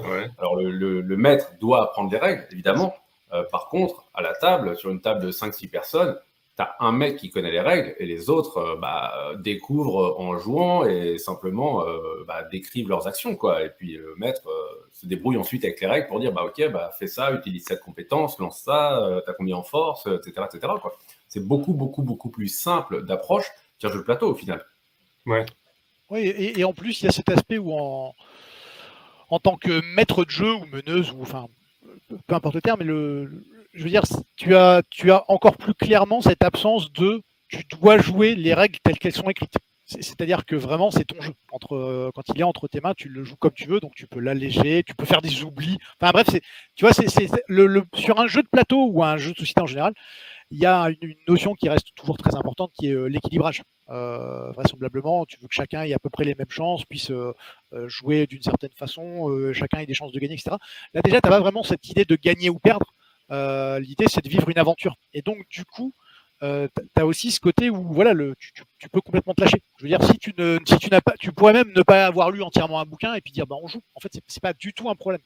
Euh, tu vois, et, le, et donc le, livre de base, il est vraiment, il est conçu euh, aussi bien pour bah, le joueur expérimenté, hein, qui, lui va, clairement, euh, il va nager dans ce qu'il va lire, mais aussi euh, le néophyte, y compris, tu vois, tu disais par exemple, ah si je connais pas Gotham, bon, ça va être un peu. Bah en fait non, parce que même Gotham, on en parle, voilà, comment tu peux jouer, l'aspect comment dire, quel est le quotidien des gens dans une ville où il y a des super-héros, mais où il y a aussi du crime tout le temps. Enfin, il y a, tous ces aspects-là sont abordés de sorte que mais tu peux très bien lire 5 ou 10 pages à la fois de temps en temps, et puis bah, au fur et à mesure, tu, construis ton truc. Hein. Là, les, les, trois bouquins, en réalité, comme disait Fred, le, seul qui est vraiment indispensable, c'est le livre de base. c'est bien son nom. Après, les deux autres livres, il y en a un qui est un, livre d'aventure, donc il y a beaucoup de scénarios et de campagnes différents. Alors, ça peut aussi, aussi bien servir à celui qui va juste piocher quelques idées parce qu'il aime bien faire sa popote, mais euh, malgré tout, euh, tout en faisant sa popote, il aime bien lire quelques recettes. Euh, et après, as, par contre, justement pour le néophyte, là, il y a littéralement, là maintenant, on est à 13, et demain, normalement, on devrait être à 14 scénarios pour tous les genres aussi bien flic, méta-humain, super-héros. Euh, et donc, bah, si toi, par exemple, tu dis, ouais, bah, je sais pas trop quoi faire, en fait, le, scénario euh, t'accompagne à fond. Je veux dire, il te, il te fait le gros du script pour la partie scriptée. Après, effectivement, tu as toute une partie où, avec les joueurs, tu, feras totalement ce que tu veux. Et voilà, tu as, quelques passages de narration déjà écrits. Les plans, ils sont déjà faits, tu vois, pour les lieux importants où ils vont passer. Euh, enfin, le, gros du travail, euh, comme dirait euh, Marie à l'époque, euh, le gros du travail est déjà fait. Quoi. donc ça, c'est vraiment pas mal si tu débutes, mais c'est pas obligatoire, encore une fois. puisque même le livre de base vient avec un scénario. Hein. Je veux dire, l'idée, c'est, pas de, dire ah, si tu veux un scénario, tu es obligé de passer à la caisse. Et après, il y a le guide de Gotham. pareil, tu peux très bien faire sans. En revanche, c'est sûr que si tu te dis, bah, je pense que ouais, le jeu de rôle, ça, ça, pourra me plaire et m'intéresser, euh, qui lui, pour le coup, euh, creuse. Et alors d'ailleurs, creuse pas que pour les rôlistes, hein, même en tant que fan de comics, euh, il y a. Y a c'est ce que j'allais dire. Il y, a, beaucoup de lieux importants ou iconiques qui sont vraiment très détaillés, que ce soit en termes d'histoire ou en termes de détails tout court. Il y a, alors déjà, il y a tous les personnages du jeu de plateau qui sont dedans. biographie plus profil, donc ça commence à faire du monde. Hein. Là, on, parle de plus de 100 personnages. Il y a aussi un peu, tu vois, tout l'aspect sur les organisations, la, Cour des hiboux, la Ligue des Assassins, le Batman Inc. Euh, il y a aussi euh, tout ce qui pourrait être euh, un peu plus secret, comme les Puits de Lazare, la, Task Force X. Il y a, vraiment enfin, je vais pas dire tous les thèmes sont abordés parce qu'on pourra toujours trouver un truc qui ne l'est pas, mais en tout cas, c'est très très riche. et le, guide, en fait, il a cette faculté que je trouve vraiment intéressante, qui est, en fait, tu, lis deux, trois pages et normalement, tu as déjà une ou deux idées d'un truc à faire qui te viennent. Tu vois, dis, ah ouais, ça, ce serait excellent, on pourrait commencer là. Ah, tiens, ce lieu, il est pas mal, je connaissais pas, l'Egyptian Club. Enfin, voilà, il y, a des trucs, en fait, euh, quelle que soit ta connaissance de Gotham, tu, tu, devrais euh, t'éclater, quoi. Et en plus, euh, alors, Xavier Fournier et Alex Nikolaevich, ils ont, ils ont fait un, taf vraiment de malade dessus. Euh, oui, c'est vraiment de malade. Ouais, c'est justement. Euh, j'ai discuté avec Xavier Fournier euh, en plus le, week-end dernier, ah. donc il m'en a parlé un petit peu. Et c'est vrai que ça a l'air quand même un travail de, de, dingue qui a été réalisé pour justement réaliser ce guide de Gotham. Alors, est-ce que vous pouvez nous en parler un petit peu?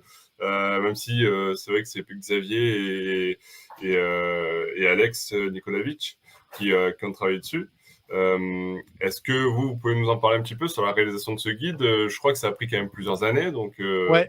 Bah, c'est ouais, déjà deux ans et demi. Ça fait deux ans et demi qu'ils sont dessus. Puisqu'on a commencé, moi voilà, je, regarde, enfin, on, a commencé en octobre 2019, le guide.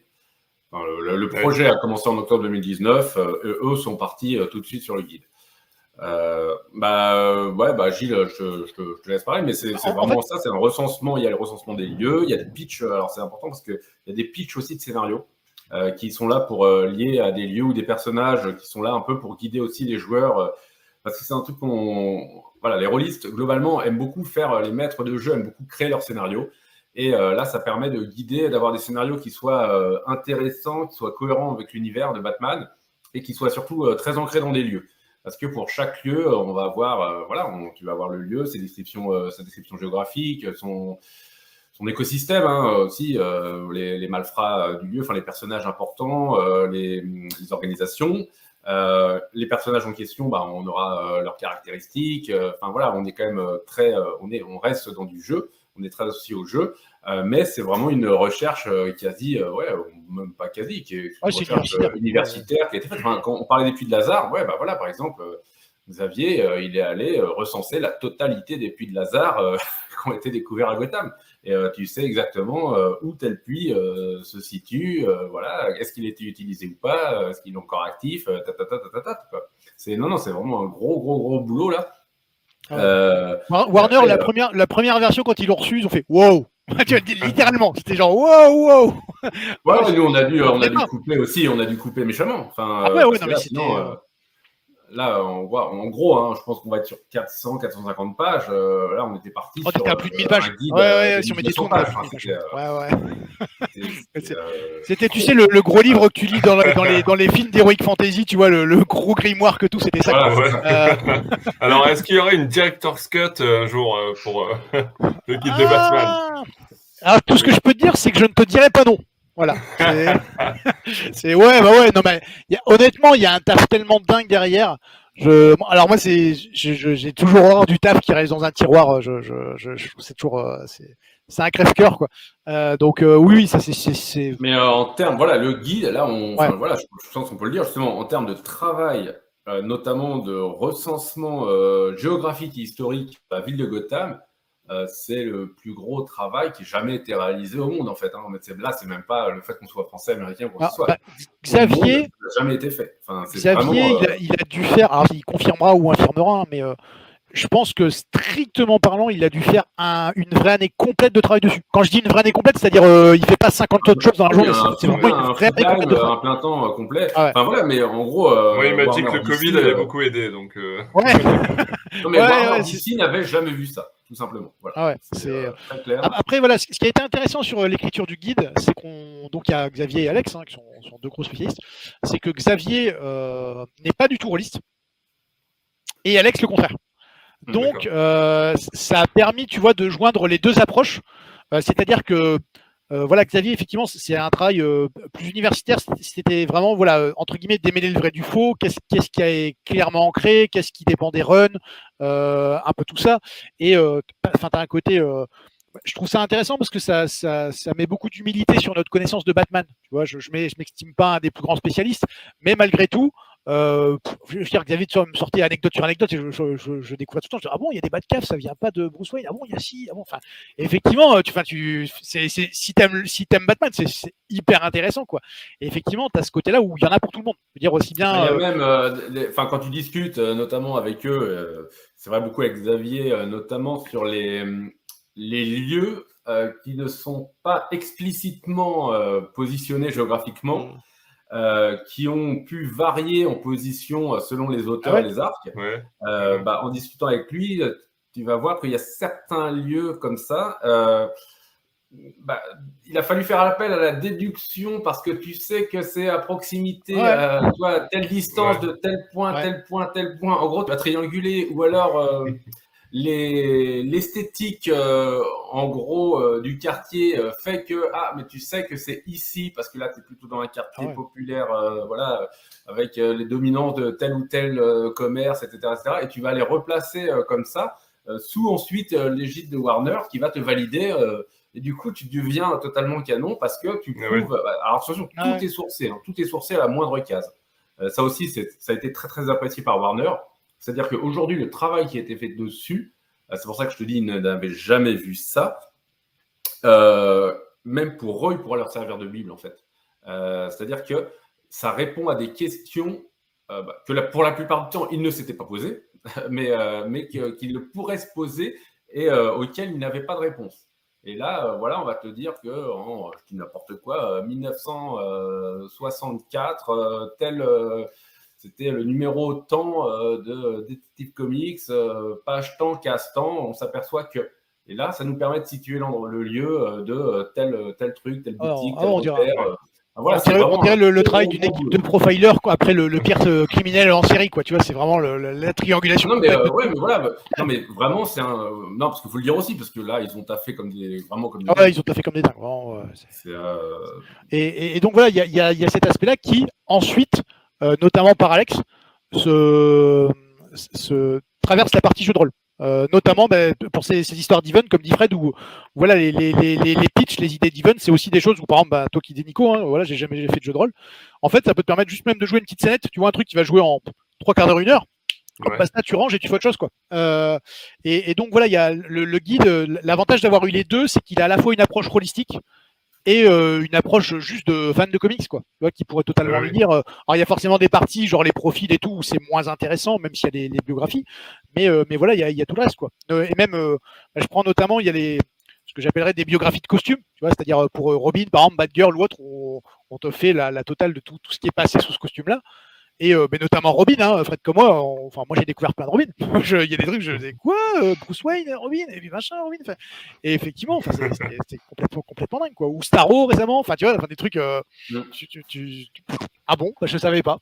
c'est, je veux dire, c'est dingue parce que même nous, en étant dans le projet et en voulant le faire au départ, c'est là que tu vois le poids monstre de l'univers comics existant tu vois, où tu, là, tu, tu, dis waouh, il y a, y a, et, effectivement, euh, tu dis bon, oui, il y a 80 ans de comics dans la tronche, en fait. Euh, donc, ouais, c'est, ça donne un peu le vertige, quoi, limite. Hein. Quand, quand, tu vois vraiment ça, tu te dis, euh, c'est, moi, je, je sais pas. Je, alors, Xavier, je sais vraiment pas comment il a pu mener ce truc-là de A à Z. Enfin, moi, je, je pense qu'en cours de route, je tombais dans le précipice, quoi. C'est, c'était pas possible, quoi. Donc, non, non, c'est, vraiment, c'est, très, très impressionnant. Et j'ai, envie de dire, même, c'est peut-être encore un peu plus impressionnant dans le sens où euh, comme c'est pas des Américains qui l'ont fait au départ, je pense qu'il y avait un a priori assez fort, tu vois, euh, le côté, oh là, euh, qu'est-ce qu'ils nous sortent les franchises là et, finalement, non, non, tu vois, c'était très très sourcé. en plus, pour le coup, sourcé à base des comics américains. Tu vois, c'est pas comme s'il avait repris Urban, page 300 du livre que vous avez jamais lu. non, non, là c'était. donc, ouais, c'était c'était vraiment très très intéressant. Et, c'est aussi ce qui est bien, c'est-à-dire que tu vois, là, en, le guide de Gotham, il n'a pas été fait en se disant euh, on met un hameçon et en fait on ressortira huit suppléments d'univers derrière euh, on t'a bien eu tu vois ou un truc enfin voilà tu le lis euh, tu as ce qu'il te faut alors après il y a toujours des sujets qu'on peut creuser davantage hein, mais il est réellement complet il n'y a, y a, y a, pas ce côté où en réalité c'est la partie 1 euh, d'un truc en huit parties euh, que tu devras acheter derrière. Quoi. Donc, euh, donc, c'est pour ça. Là, on a, on a fait ces livres-là aussi parce que l'inconvénient des financements participatifs, ben, généralement, c'est que tu n'as pas tes livres tout de suite. Et en fait, ce qu'on ne voulait pas non plus, c'était proposer le livre de base, tu le reçois, tu es content. Et, après, ben, pour la suite, tu reattends un an et puis tu reattends.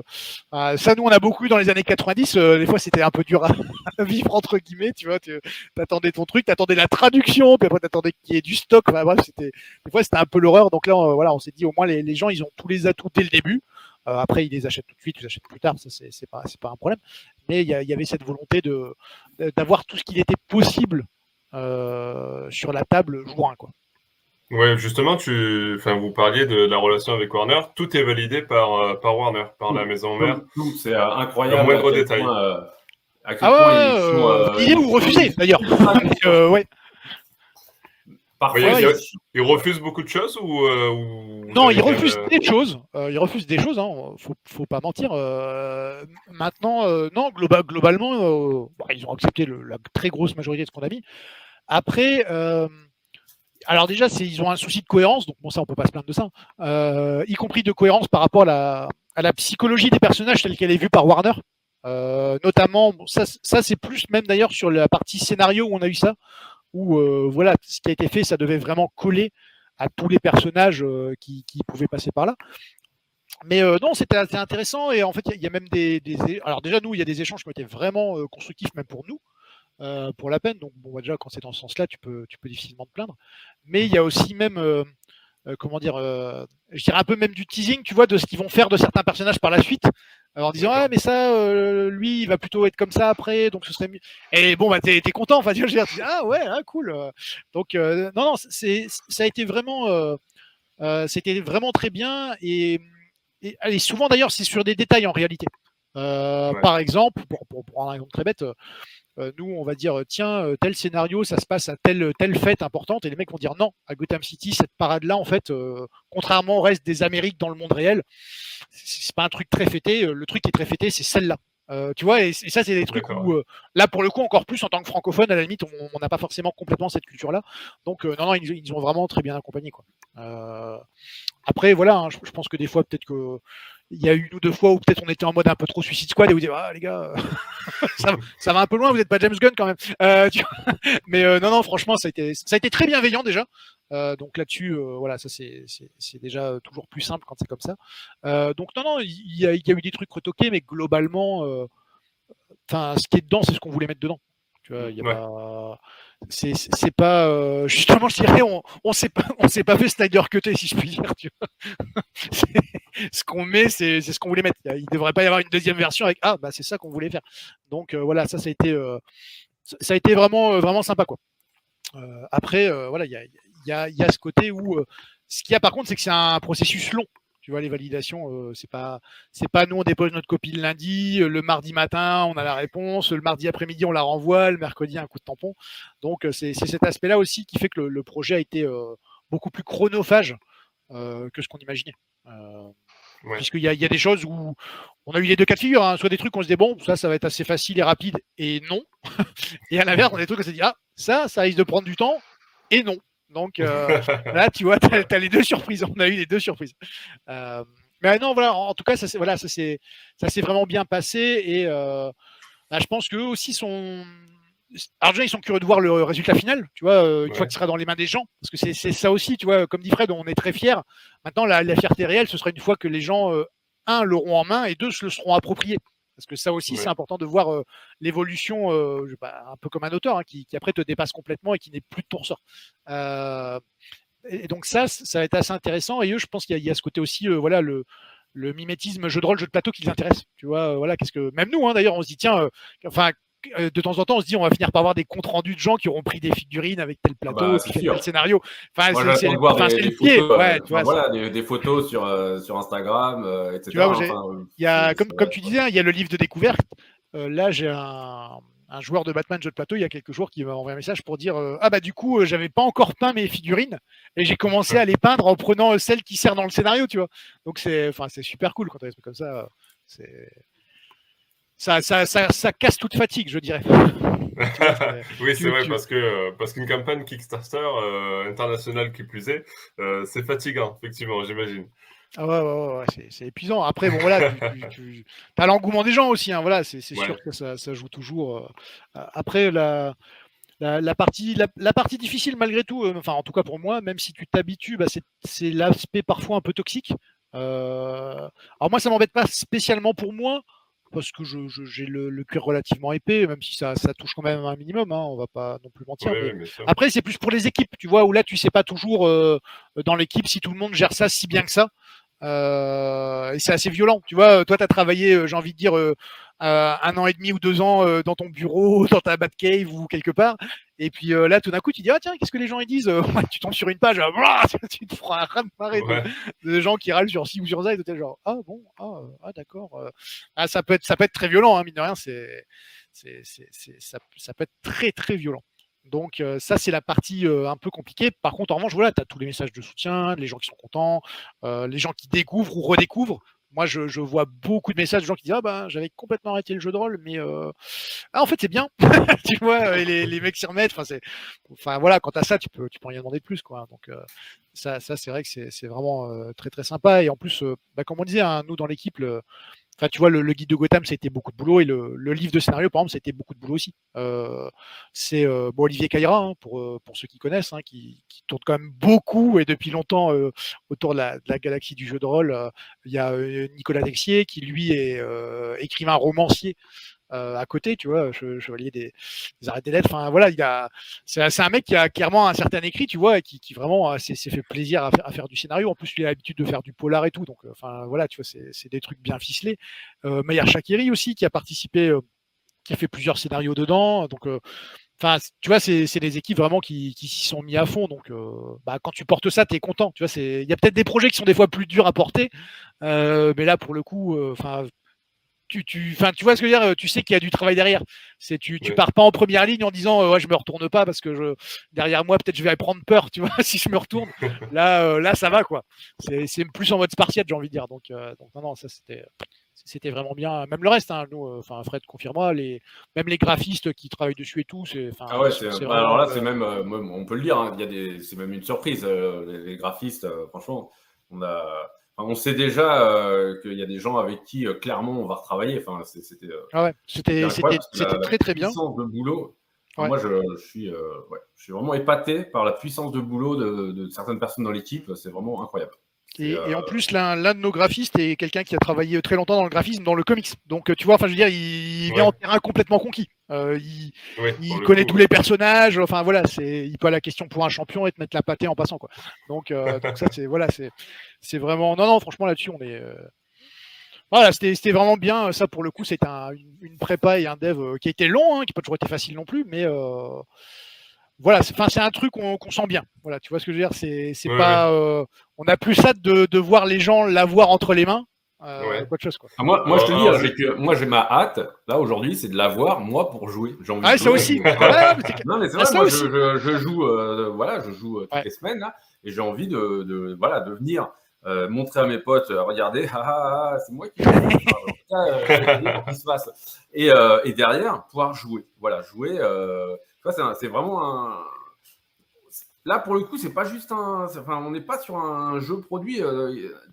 Euh, quand tu édites des trucs, il y a toujours des, certains de tes jeux qui sont pas. Euh, par exemple, euh, voilà, moi, je suis. Enfin, tout le monde le sait, hein, je ne m'en cache pas, je suis pas un, fan de MBR, j'ai jamais joué à MBR. moi, j'adore Conan, j'ai jamais joué à Mythic Battle. donc, moi, mon approche de Mythic Battle, elle est plus produit. Là, le jeu de rôle Batman, moi j'ai envie d'y jouer. Vraiment, j'ai envie d'y jouer. J'ai envie d'être, euh, ouais, j'ai envie de m'enfermer euh, avec mes potes et de jouer à ça, d'avoir mon écran là, euh, et de, voilà, de, raconter mon histoire. J'ai envie d'être maître dans le jeu. voilà, c'est en fait. Presque égoïstement, ouais, je suis pressé que ça sorte parce que je suis pressé d'y jouer et avec le matériel final, enfin vraiment les beaux livres et tout. Enfin, c'est ouais, Enfin, je sais déjà que je vais réserver ma, ma séance euh, voilà, avec mes potes là, euh, ce dimanche-là. Euh, Vous n'avez pas le choix. Pas avec vos femmes, mais voilà, vous serez dispo. Alors justement, tu parles des, des délais, il faut, faut, compter combien de temps là avant le. Alors, il y a, la, campagne qui arrive samedi 10 juin, mais ensuite, pour des personnes qui auront participé à la campagne, il faudra patienter combien de temps? Bah, là, on a pris plus d'un an. Ouais, ouais, parce qu'on a pris de la marge de sécurité, euh, parce que c'est vraiment la, question des délais, elle est vraiment devenue mm. très très importante euh, sur Kickstarter, donc il enfin dans le côté de voilà dans, tous les trucs participatifs. Donc euh, voilà, on a pré... Moi, je préfère qu'on annonce une date longue, quitte à arriver en avance. Ça nous est déjà arrivé plusieurs fois d'arriver en avance. Euh, plutôt que annoncer regardez vous l'aurez là et en fait les gens ne l'ont pas alors qu'ils avaient prévu de l'avoir alors non mais des fois c'est super relou hein, notamment quand euh, tu as prévu après c'est plus, plus, vendeur hein. sur l'instant c'est beaucoup plus vendeur bah mais, euh, mais, à quel prix derrière? Tu vois ce que je veux dire? C'est... Là, on est plus dans une approche long terme, donc voilà, faut éviter le coup de ah, je l'ai, acheté pour un anniversaire, bah, j'ai rien à t'offrir, mon chéri. et je l'ai pas à Noël non plus. Voilà. et puis peut-être Noël d'après ou celui d'encore après. Non, non, là, on. Alors, déjà, le travail est très, très avancé. Il hein. faut, faut, vraiment le dire parce que mm. ça fait vraiment longtemps que les gens travaillent dessus. la totalité des textes a été rédigée. on est très avancé, même en termes de graphiste, en termes de trad pareil, hein, il y a trois traducteurs euh, qui sont dessus. De, je ne sais pas quand est-ce qu'ils ont commencé. Euh, Gilles, toi tu le sais, mais ça fait un certain temps déjà hein, que, les traducteurs ont bah, commencé. ça fait plus d'un an. Voilà. Euh, moi, je peux donner le. je sais ce qu'il coûte. donc, voilà, non, non, c'est. voilà, on fait. Tout est fait vraiment pour que. et même le délai prévu, on a pris une belle marge parce qu'on ne veut pas être en retard par rapport au délai annoncé. ça, il faut que ce soit bah, pour ceux qui savent qui suivent Monolith, hein, c'est vraiment moi c'est un combat de tous les jours. Hein, mm. les, délais, les délais, les délais, parce que les délais c'est aussi euh, pour moi c'est vraiment aussi le danger sur, sur Kickstarter parce que quand tu dépasses ces délais, ce sont des coûts supplémentaires, etc. Donc personne, en fait personne, ni l'éditeur ni les, joueurs, pledgers, n'ont intérêt à ce qu'on dépasse les délais. Donc euh, il faut, en fait pour moi le Kickstarter idéal, c'est un Kickstarter où, euh, alors encore une fois, hein, c'est une approche très produit mais qui est déjà terminé, euh, entre guillemets, avant d'être lancé, où le, jeu est prêt. Mais comme ça, tu n'as aucune surprise. Euh, voilà, moi, je, je, je, milite pour des Kickstarter qui soient très clairement des, des précommandes. Mmh. C'est voilà, moins glamour, mais euh, je pense qu'à la fin, tout, le monde, tout, le monde y gagne. Ok. Ok, donc plus d'un an, on a dit sur, mmh. sur le, la, la, livraison. Donc, on peut dire qu'on l'aura euh, pour Noël 2024 maximum de maximum. Non, non, non, nous on, a mis, nous on a mis septembre 2023. Ouais, nous on a mis septembre 2023. Ah oui, oui, euh, ah oui, non, non. Maintenant, euh, non, non. Euh, 2020, oui, je, non, 2023, pardon. pardon ah oui, oui, oui, parce que 2023, non, là, là c'est sûr, c'est sûr. non, il n'y a pas de. Oui, oui, Noël 2023, en gros, c'est sûr, on peut le. Ah, bah, Noël 2023, j'espère que les gens auront même eu le temps de le lire quand même. bah oui. Tant qu'à faire, faut maîtriser au fait de fin d'année. Tout à fait. Siegfried, est-ce que tu avais des questions, toi, de, ton côté On a survolé la plupart de mes questions. Bah, il y en a une que vous avez déjà rapidement évoquée, mais vous avez eu la chance de travailler avec euh, Sean Murphy, Jiménez, mm. Marini, Anthony Jean, euh, Mathieu Loffret, c'est plaisir de le revoir, puisque c'est lui qui avait illustré ma, couverture, la couverture de mon histoire Batman aussi. Donc, euh, bah, forcément, ça, ça, intrigue, et je pense, nos auditeurs qui aiment beaucoup tous ces dessinateurs. Donc, comment est-ce qu'on travaille avec une telle équipe Quelles instructions vous leur donnez Combien est-ce qu'il y a d'illustrations originales de ces artistes dans le travail final?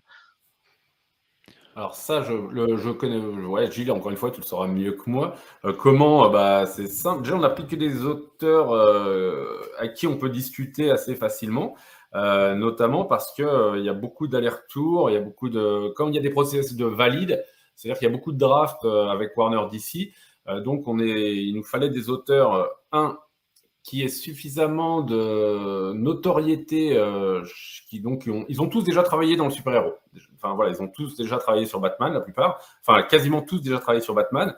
Et ils ont tous travaillé dans le super-héros parce qu'il euh, nous fallait des gens, un, bah, qui soient des artistes talentueux. Hein. Je pense que là, on a un, roster vraiment intéressant. Deux, il nous fallait des personnes qui connaissent le process de draft, c'est-à-dire les retours, les modifications. Euh, et trois, certains, notamment les Américains, euh, sont de sont tellement euh, haut classés chez Warner d'ici qu'ils sont euh, auto-validatifs. C'est-à-dire que, euh, entre guillemets, ils mettent le là de ce qui doit être le personnage. Donc, quand ils dessinent le personnage, il est de fait validé, puisque bah, ce sont les. Ah, disons, il y, a des, y a des noms euh, plus difficiles à sortir que d'autres, tu vois, euh, non NN, tu vois. Bah, tu, dis, enfin, c'est difficile de lui dire non, t'as pas bien compris le personnage que tu as toi-même designé, c'est pas ça qu'il faut faire, tu vois. Sean Murphy, c'est pareil, euh, tu, tu vas pas lui dire ah non, ton Batman, ça fait un peu trop White Knight, enfin, tu vois, c'est voilà, là, c'est difficile de fait. Non, alors après, ça a été, ça a été des relations assez différentes hein, selon. Selon les, les, les personnes. Alors, euh, pour le coup, par exemple, tu vois, Sean Murphy, c'était, euh, ça s'est vraiment très très bien passé et tout. Par contre, tu sens clairement que les, les Américains sur ce sujet, ils ont euh, l'habitude d'avoir un certain débit. Tu vois, enfin, c'est, c'est militaire, quoi. C'est tac, tac, tac, tac. C'est extrêmement rapide. Oui, bah, ça, c'est l'anecdote, là, sur Murphy, notamment. c'est que les... nous, on était étonnés, mais en gros, les gars nous présentent une facture anormalement peu chère et du coup, on doit faire de la négo inversée. On lui dit, nous, on n'accepte pas de payer ce prix-là. Quoi. On, hmm. rajoute 1000 balles, mais tu peux pas. Il n'y a personne qui paye à ce prix-là. Tu vois, c'est donc, euh, c'est, on va pas commencer à te payer toi euh, à ce prix-là. Euh, enfin, je me Murphy. Et du coup, tu, tu, tu surpayes. Enfin, tu payes plus cher que ce que le mec te demande parce que les, bah, je sais pas. Enfin, les Américains a priori, ouais, sont, sont habitués à des tarifs qui nous paraissent nous Européens assez bas et parce que je pense que après, ce il y a une certaine productivité dans le comics qui fait que, bah, voilà, ils s'habituent à des enfin nous, euh, à des prix qu'on n'oserait même pas proposer à des, Européens. Et après, ce qui est euh, assez intéressant, c'est que tu vois, tu vois aussi clairement le, la différence entre les, dessinateurs qui travaillent énormément avec euh, DC Comics ou Marvel et les, les, les auteurs de BD qui le font très épisodiquement, dans le sens où bah, tous les, bah, que ce soit York Jiménez, Sean Murphy ou autre, en réalité, c'est pas un interlocuteur que tu as, c'est des interlocuteurs. Hmm. C'est-à-dire, bon, déjà, tu as l'agent, mais c'est surtout que, euh, voilà, tu en as un qui fait euh, le crayonné, voire l'ancrage, et tu as toujours quelqu'un derrière qui fait la colo. Euh, là où tu vois les, j'ai envie de dire entre guillemets, les, les, je vais pas dire les Européens, parce que genre Jiménez est européen, mais du côté de la BD, les, mecs ont vraiment l'habitude de faire tout du début à la fin. Tu vois, c'est, as beaucoup moins souvent ce process d'avoir quelqu'un qui fait une partie, puis quelqu'un derrière toi qui fait autre chose. Mmh. Et c'est assez, c'est assez intéressant à voir parce que moi, c'est même quelque chose, je vais pas dire qui me faisait peur, mais tu avais ce côté où, du côté vraiment des, habitués, tu vois, Sean Murphy, Jiménez et tout ça, où tu reçois le noir et blanc et tu te dis waouh, c'est beau, et en même temps tu te dis waouh la pression pour le mec derrière mmh. tu vois qui a ça dans les mains et puis et entre guillemets qui peut te foirer. Tu vois ce que tu as fait juste avant quoi. Ou à l'inverse hein, des fois tu vois les uns tu dis oh ouais et puis le mec derrière il fait un truc tu vois putain avec la couleur.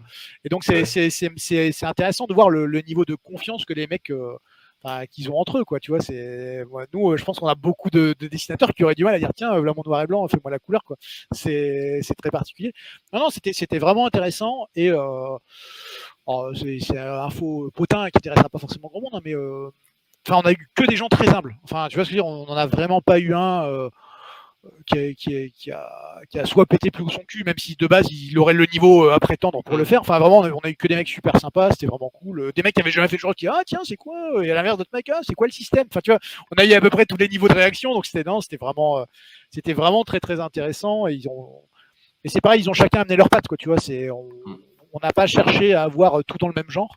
Donc euh, ça, ça a, été, euh, ça a été assez sympa. Et nous, nous ce qui était aussi vraiment très plaisant, bah, notamment bah, Mathieu Loffray, nous, il avait déjà travaillé sur Capitaine Vaudou, par exemple, ou autre. Enfin, c'était, vraiment cool de, voir chacun remettre sa patte, tu vois, là-dessus, y compris sur des, par exemple, sur des Français, tu vois, ils n'avaient pas forcément l'occasion de faire du Batman officiel. Donc, c'était, c'était assez sympa. Franchement, il y a, euh, tous ceux qui ont répondu, euh, ils ont, ils ont pas, euh, ils ont pas chipoté. Enfin, ils avaient vraiment envie de le faire. C'était, c'est limite. À un moment, es là, tu dis genre, ouais, mais il faut qu'on parle argent quand même, parce que ça peut pas être gratuit. il faut, mais non, les, voilà, les mecs, ils ont, ils ont tous super joué le jeu. On a, voilà, on a, on a vraiment rien eu à dire. C'était l'occasion de découvrir ou redécouvrir des gens. moi, tu vois, je connaissais Stéphane Perger de, de nom. J'avais lu un petit peu, mais pas, pas plus que ça. et effectivement, voilà, bah, moi, je, enfin, je j'étais vraiment bluffé euh, par euh, des trucs qu'il a sortis, par exemple, tu vois. Et Anthony Jean, euh, bon, qui est quelqu'un de nous qui avait déjà travaillé pour nous et sur Batman et hors Batman. Enfin, c'est pareil, il s'est complètement lâché. Enfin, tu mm. vois, c'est. Franchement, il a fait des trucs. Bah, rien que là, ce que tu as en fond, tu vois. ouais, ouais. nous, on a vu l'évolution et le temps que ça lui a pris. Tu vois, c'est pas un dessin, enfin, c'est pas un truc sur tablette, c'est une, une, vraie toile qu'il a faite, quoi, voilà, qui, qui, est immense. Enfin, vraiment, voilà, c'est des trucs. lui, c'est complètement lâché. Hein, bah, l'écran, hein, même son écran, moi, je, ouais, suis vraiment méga fan de l'écran, quoi. Vraiment. Mmh. Ah bah nous, il nous avait dit, hein, il nous avait dit, euh, je vous adore et je vous maudis euh, de, de, de m'avoir futé absolument toutes les, toutes les techniques que j'ai, que j'ai tout donné. Tu vois, voilà, il dit, euh, vous auriez pu me donner un mois de plus, c'était la même, quoi. je, Donc bon, c'est vraiment cool. Hein, franchement, c'est vrai que là, il y a il y, a une paire de dessins, euh, même, euh, même hors jeu de rôle, euh, on les accrochera bien volontiers quelque part. C'est sûr. on va pas se mentir. Hein. Non, non, c'était bien. C'était un aspect vraiment intéressant. Et donc, pour le, reste de ta question, je pense qu'on doit être de deux têtes. Hein, on doit être entre 20 et 30, vraiment exclu, fait exprès, exprès pour le jeu de rôle. Quoi. Donc, donc non, non, c'était vraiment, c'était vraiment, vraiment très bien. Ok. Euh, alors une question aussi sur, euh, sur le, la campagne qui, qui s'achève donc comme je le disais le, vendredi soir ouais. Voilà le, le, 10 juin. Euh, si on est en retard, si on n'a pas pu participer à la campagne d'ici là, c'est mort mort mort ou... Non, pas du tout. Alors en fait les, les campagnes, ce qui se passe, c'est qu'on aura quelques mois plus tard ce qu'on appelle un pledge manager. Alors nous, il devrait ouvrir entre mi-août et mi-septembre. Euh, donc, vu qu'on a rarement une ponctualité complète, on va dire euh, peut-être plus entre début et fin septembre. Euh, et en fait, ça va être ouvert jusqu'à la fin de l'année. donc, tu auras 4-5 mois pour pouvoir prendre ce que tu veux, prendre le pledge, les, produits, les add-ons qui t'intéressent, valider ta commande, etc. En sachant qu'en plus, les pledge managers, tu peux toujours rouvrir ton panier. Tu vois, euh, comme le produit n'est pas parti, si deux mois plus tard tu dis bon finalement euh, je rajouterais bien ça ou j'enlèverais bien ça, bah, tu, peux, tu peux toujours le faire. Donc non, non, il y, aura largement le temps de, de pouvoir normalement euh, prendre ce que tu veux sans, sans, réfléchir à qu'est-ce que tu mangeras avec tes pâtes du lundi. non, et puis ça aussi, c'est le, le, jeu de rôle, on, ça n'a pas forcément l'air, hein, d'ailleurs, vu de dehors, mais on s'est un peu freiné par rapport à tout ce qu'on voulait proposer au départ. Tu vois, dit, oh, doucement quand même. Euh. Alors là, pour le coup, j'ai envie de dire, on a même bien fait parce que vu les, circonstances mondiales euh, en termes de crise et tout, euh, c'est peut-être pas plus mal. parce que bon, pour les pour les auditeurs ou les gens, des fois, ça doit faire un peu bizarre quand on leur dit on s'est restreint, alors que malgré tout, on parle de sommes quand même qui sont pas, voilà, hein, tu vois, on parle pas d'une baguette ou un truc comme ça. Donc c'est quand même des budgets qui sont pas non plus forcément si facilement accessibles. Mais en tout cas, voilà, on a, on a vraiment essayé de restreindre quand même pour avoir le, maximum de contenu euh, dans un prix justement le plus contenu possible. Ok. Donc oui, on, euh, peut toujours venir plus tard. C'est ce qu'on appelle, si les gens tombent dessus euh, sur des, forums, sur des c'est ce qu'on appelle un late pledge, c'est-à-dire tu pledges plus tard. Plus tard. Donc voilà, ça ce sera totalement possible, sans problème. Et les, les ouvrages, etc. seront au même prix. Enfin, tu vois, il n'y a pas euh, c'est juste que ça, voilà, ça, tu joues pas sur les stretch goals en fait. Ça, ça ne génère pas, ça ne fait pas oui, stretch goals euh, par la suite. Euh, mais c'est la, ouais, c'est la seule différence notable. c'est que voilà, par contre, l'offre est totalement arrêtée. Il n'y a pas de cadeau bonus supplémentaire. Enfin, ton, voilà, tu ne participes pas à faire tomber des stretch goals. Tu vois, par, exemple, là, il y a deux jours en stretch goal, on a débloqué tout un set de dés. Euh, les, sets 2D, surtout les sets stylisés comme on a fait hein, dans le commerce, c'était vite à 15-20 euros. Euh, donc, bah, tu vois, c'est un cadeau, par exemple, c'est pas rien. Donc, euh, c'est sûr que tu peux maintenant, c'est toujours c'est bien pour l'émulsion de la campagne et tout ça, mais après, c'est bien aussi bah, pour les porteurs de projets parce que malgré tout, ça rassure. Tu vois, c'est voilà, là, là, en fait, non, mais c'est vrai, c'est-à-dire que ah pour, nous, bah, pour nous, c'est très concret. Tu vois, c'est un peu entre les gens qui te diront je te donnerai un coup de main dans six mois et je te donne un coup de main maintenant en fait, le maintenant, tu le vois tout de suite. Donc, euh, c'est très apaisant. Euh, tu vois, voilà, c'est là. On... Globalement, ça, non, mais c'est marrant ce que tu dis. Euh, là, bon, on, voilà, on digresse un peu, mais c'est vrai que c'est très spécial quand tu es une compagnie comme Monolith. Enfin, toi, c'est très spécial quand tu fais tout ton chiffre de l'année, tout ton chiffre d'affaires de l'année. tu as deux semaines pour le faire. Et c'est vrai que c'est quand même un gros stress à chaque fois. Quoi. c'est clair. Waouh! et après, tu as les moments super apaisants, là, quand tu as dépassé le million. Bon, bah, waouh, ouf, c'est bon. Euh, ça, c'est fait, c'est cool. Euh, Mais euh, voilà, c'est vrai que c'est. On va dire que c'est un business quand même assez particulier, le business de Kickstarter. Enfin, c'est. Ouais, et puis, c'est très très fine, quoi. Enfin, très très courte. Et en plus, enfin, je veux dire, c'est d'autant plus compliqué, j'ai envie de dire, quand tu essaies de le faire vraiment sérieusement. Tu vois, c'est-à-dire que si, si, tu dis voilà, euh, il faut qu'on soit maximum prêt, il faut qu'on ait fait ça, il faut que ce soit, ça arrive en temps et en heure, il faut parce que ça, ça fait partie des problématiques du moment. Hein, il connaît ça aussi. Euh, par exemple, le, prix des containers et tout ça, où en ce moment, bon bah voilà, nous on se dit bon bah ça coûte cher, bah, on va taper dans notre marge et on va mettre ça dans le on va mettre ça dans le prix du produit directement, en le montant un petit peu. Nous on prend une partie, une partie sur le prix. Enfin, tu vois ce que je veux dire, c'est-à-dire que il y a beaucoup de, choses que tu dois prendre en compte avec le risque bah, que bah, par exemple les gens peuvent te dire bah le produit il est un peu cher alors que chez d'autres euh, on a des prix plus sympas machin. Euh. et, en fait voilà le, truc c'est que plus tu joues franc jeu, euh, plus c'est compliqué.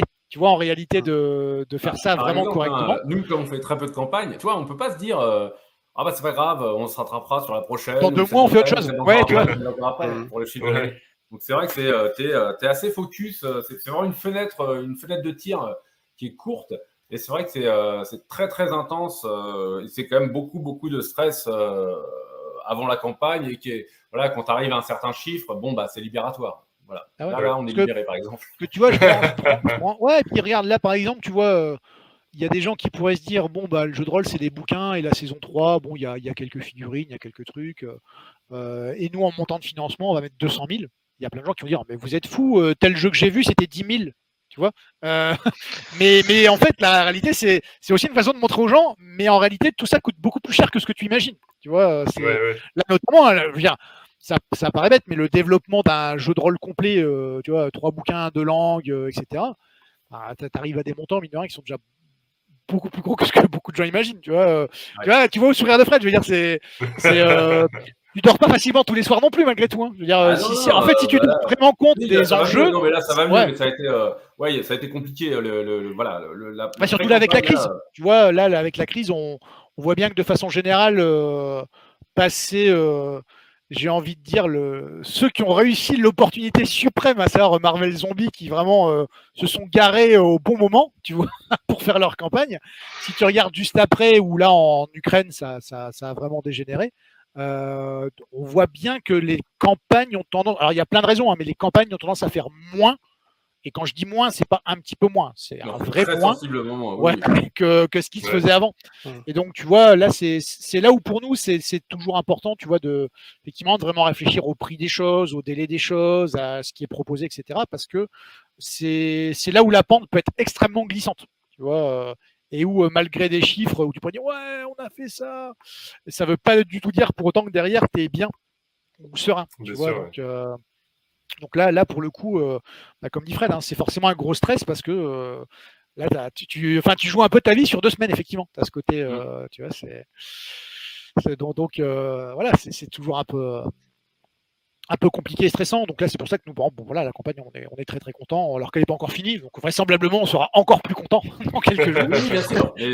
mais, donc tu vois bien qu'il y a des moments libératoires, des, chiffres clés, quoi. En tout cas, qui sont libératoires. Eh oui, oui, oui, bien sûr.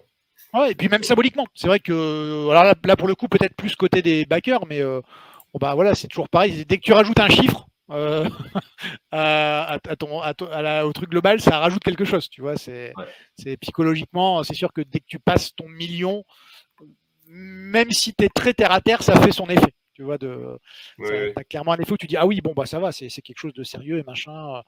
Et euh, surtout en ce moment, j'ai envie de dire, surtout en ce moment où là, nous on l'a vu, hein, il y avait il y a eu pas mal de campagnes récemment euh, qui ont carrément été annulées, où les mecs, euh, même s'ils faisaient 200, 300 000, en fait, c'était dérisoire à l'échelle de, de tout ce qu'ils devaient faire. Tu vois, donc, l'investissement derrière. Ouais. Après, à la limite, alors moi, personnellement, je leur jette pas du tout la pierre. C'est-à-dire que, tu vois, avec, Fred, on a toujours dit, voilà, on a toujours dit avec Fred, Plutôt ça donne toujours dit derrière, bravo. Enfin, moi, je l'applaudis, ah oui. Hein, honnêtement. Tu vois, il a eu le courage au moins ça. de ne pas prendre l'argent. Ça, c'est vraiment. Moi, je euh, trouve que les, les, les, gens, en ce moment, hein, ils sont un peu trop virulents là-dessus. C'est-à-dire que, ben, déjà, le mec qui travaille pendant un ou deux ans, euh, il lance le truc, il voit que ça marche pas et il arrête. Euh, non seulement toi, tu n'as peut-être pas ton jeu, mais lui, il a perdu un ou deux ans, il a probablement perdu tout son argent. Enfin, tu vois, c'est le, le, pour le porteur de projet, le, le, coup de massue est vraiment extrêmement violent, quoi. Et, en plus, il y a, c'est ce que je te disais sur l'aspect euh, euh, envisager ça avec sérieux, c'est que c'est certainement beaucoup plus dur euh, de se dire bah ok, bah j'ai perdu plein d'argent, tant pis, bah voilà, c'est fini, et point, que de se dire mais attends, je peux le prendre cet argent en fait, bah je le prends et on verra plus tard. et ça, ça tient un temps, mais après, c'est très compliqué. et c'est compliqué pour toi, c'est compliqué pour les gens qui ont mis de l'argent parce qu'ils t'ont fait confiance, et c'est compliqué pour les autres qui risque de pâtir de l'image de ce que toi tu as fait. Enfin, tu vois, c'est, c'est en cascade. Hein. Il y a beaucoup d'effets euh, secondaires derrière tout ça. Donc, euh, et je pense que ça joue en partie sur le, bah, sur ce qu'on voit en ce moment sur les campagnes. Hein. Je veux dire, voilà, euh, c'est, pour les gens, c'est, ça reste un, c'est une, un, alors ça dépend comment tu veux le voir, mais on va dire c'est soit un achat, soit une, une, un soutien. Voilà, on va dire. ouais, moi je préfère aussi considérer ça comme un achat parce que le, le soutien, il y a, enfin c'est pas qu'il n'y a pas de raison de te soutenir par défaut, mais euh, c'est un peu trop facile de, demander aux gens euh, du soutien comme ça. Tu ça donne l'impression qu'il n'y a pas de contrepartie. Alors que si tu te dis c'est un achat, il y a une contrepartie, c'est que tu dois, tu dois livrer un produit. Euh, et, donc voilà, ça c'est un, c'est un point qui fait que pour les gens en ce moment, bah, ça explique aussi les résultats. C'est-à-dire qu'il y a des gens qui disent bah, c'est un peu compliqué, moi je dois faire le plein. Euh, bah, désolé les mecs, euh, j'attends 7 jeux chez vous, ou 12, ou 3, bon, bah, pas cette fois-ci. quoi. Tu vois, donc, donc là, c'est sûr que c'est une période où, quand tu, tu, fais des chiffres que tu souhaitais faire, c'est très très libérateur. Effectivement, parce que tu sais que, et pour ce projet-là, tu es bien, et que tu peux sereinement continuer à envisager la suite. Quoi. Donc, donc en tout cas, voilà, on est très contents. Merci les gens qui, je ne vais pas dire ont joué le jeu, mais en tout cas ont été nombreux à soutenir. Quoi. Ça, pour le coup, qui, qui, joueront bientôt au jeu. Et, mais, ah évidemment, mais le but, c'est pas juste qu'on vende des jeux, c'est que les gens y jouent. Tu vois, c'est ça fait partie des moments. Tu vois, Fred a eu, Fred a eu, on a eu ça avec Fred il y a quelques années.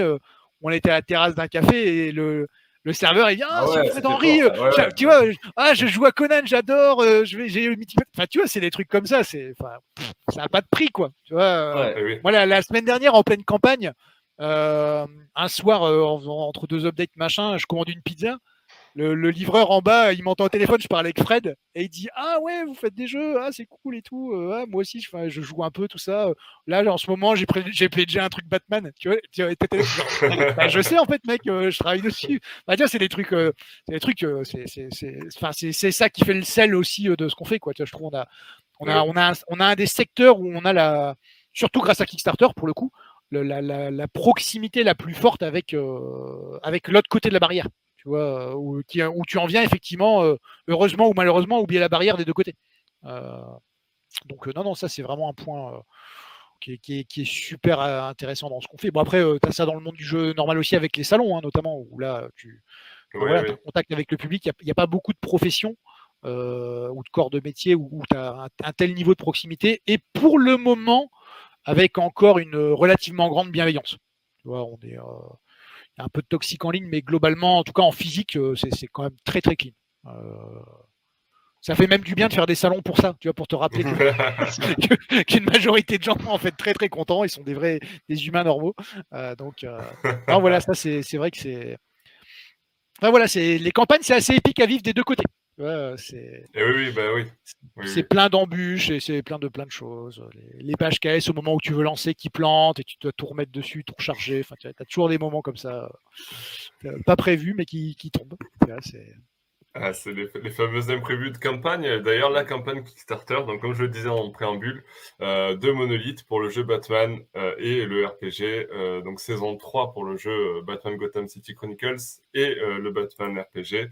Bah, le, million a été dépassé, on l'a évoqué tout au long de ce podcast. Donc déjà, félicitations. Et, puis, ben voilà, Siegfried, est-ce que tu veux ajouter quelque chose ou est-ce qu'on conclut ce podcast peut-être? Euh, qu'on a allègrement dépassé euh, le timing. J'avais prévenu qu'on était des biplettes. Hein. non, rien d'autre que juste féliciter ben, toutes les personnes qui ont participé au jeu parce que c'était euh, c'est chouette de voir. Enfin, il y avait un vrai enjeu autour du renouvellement de l'expérience pour une saison 3 après deux saisons qui avaient quand même déjà bien renouvelé le jeu de base. Donc on se demandait un peu qu'est-ce que, qu'est-ce que vous allez ajouter? Est-ce que vous allez réussir à faire un mode coop? Parce que ça, c'était un enjeu quand même depuis le début, mais c'est jamais évident parce qu'il faut faire un deck d'automat qui doit être compatible avec tous les scénarios. Enfin, il y a quand même tous, les, tous les vilains, il y a quand même pas mal de difficultés à ce niveau-là. Donc, c'était, tu vois, qu'est-ce qu'on peut encore ajouter comme personnage sans aller, c'est ce que tu disais, aller creuser un peu les, les, les, les, fonds de tiroir de DC. Enfin, il y a des enjeux qui étaient quand même extrêmement intéressants. refaire le livret de règles, enfin, il y a beaucoup de choses. plus proposer un jeu de rôle. Et puis, la difficulté aussi de faire une campagne sur deux jeux différents, à quel mmh. point être clair aussi dans la communication. Enfin, c'était, euh, il y avait quand même beaucoup d'enjeux, donc je suis euh, vraiment sincèrement ravi pour vous déjà que vous ayez dépassé le million. Je pense que c'était quand même une, euh, un palier assez important symboliquement pour vous. Et puis bon, j'espère que ça va exploser pour les, pour les, derniers jours et puis avec le Let Pledge, parce que c'est vraiment un travail qui mérite d'être récompensé. Donc bravo à tous les deux. Bah, et à toute l'équipe, bien sûr. Bah, merci, beaucoup. Après, merci aux gens. Hein. Si ça marche, c'est grâce aux gens. Ça, bien sûr. On, fera, on, fera, on, fera, non, mais tu vois, on fera toujours que la moitié de ce qu'il y a à faire. Hein. C'est l'autre moitié. c'est une belle moitié déjà. Ouais, ouais, c'est sûr, c'est sûr, c'est sûr. Voilà, vous l'aurez compris, donc on vous invite euh, ben, à participer à cette campagne Kickstarter. Pour ma part, c'est déjà fait. Euh, je l'avais dit, j'avais déjà participé aux deux saisons précédentes, donc euh, ben, forcément j'ai craqué pour la saison 3. Et pour le RPG, donc ça sera l'occasion pour moi de débuter. Non, mais ça va, être une, ça va être une super expérience, tu verras. Ouais, non, mais j'ai hâte, j'ai hâte. Après, il va falloir que je trouve les bons, les bons camarades de jeu, mais je dois pouvoir, je dois pouvoir trouver ça chez, chez Batman Legends. Et euh, donc ça, ça, va être bien cool. Bah après, selon, selon où tu es, on s'organise ça à Paris. on, va, on va te faire jouer. Et ouais, c'est oui. difficile. Moi je, moi, je suis sur, je suis sur Aix-en-Provence. Donc, ah oui, toi, tu vas dans ce coin-là. Mais on a, on a des Lyonnais, c'est déjà plus près. Là, mais ça, ça, ça, peut se, ça peut se prévoir. Ça peut se prévoir. Il y a le Wigo. Ou même, mais, ou même en distanciel. Tu vois, le jeu de rôle, ça se fait comme ça aussi. Hein. Ah ouais? On peut le faire, en virtuel. Bien sûr. Sans ah bah, problème. Il y a des sessions qui vont s'organiser. Bon, enfin, on, on, reparlera de ça en off. Je vais conclure ce podcast. merci Fred, merci Gilles euh, bah, pour merci votre présence sur ce podcast. C'était euh, c'était passionnant. Et euh, merci Siegfried pour ta participation également à ce podcast. comme d'habitude, et puis, eh ben, j'invite encore une fois tout le monde à participer à ce Kickstarter. Je vais mettre le lien euh, dans, sous la vidéo YouTube de ce podcast et également sur l'article sur le, qui sera publié avec ce podcast euh, sur batmanlegend.com pour que vous puissiez aller directement euh, participer à la campagne si ça vous botte ou déjà voir un petit peu en détail tout ce qu'on vous a présenté ce soir. Merci à tous ceux qui nous ont écoutés jusqu'ici. On se retrouve très bientôt pour de nouvelles aventures de Batman. Ciao, ciao, ciao. Ciao. Ciao.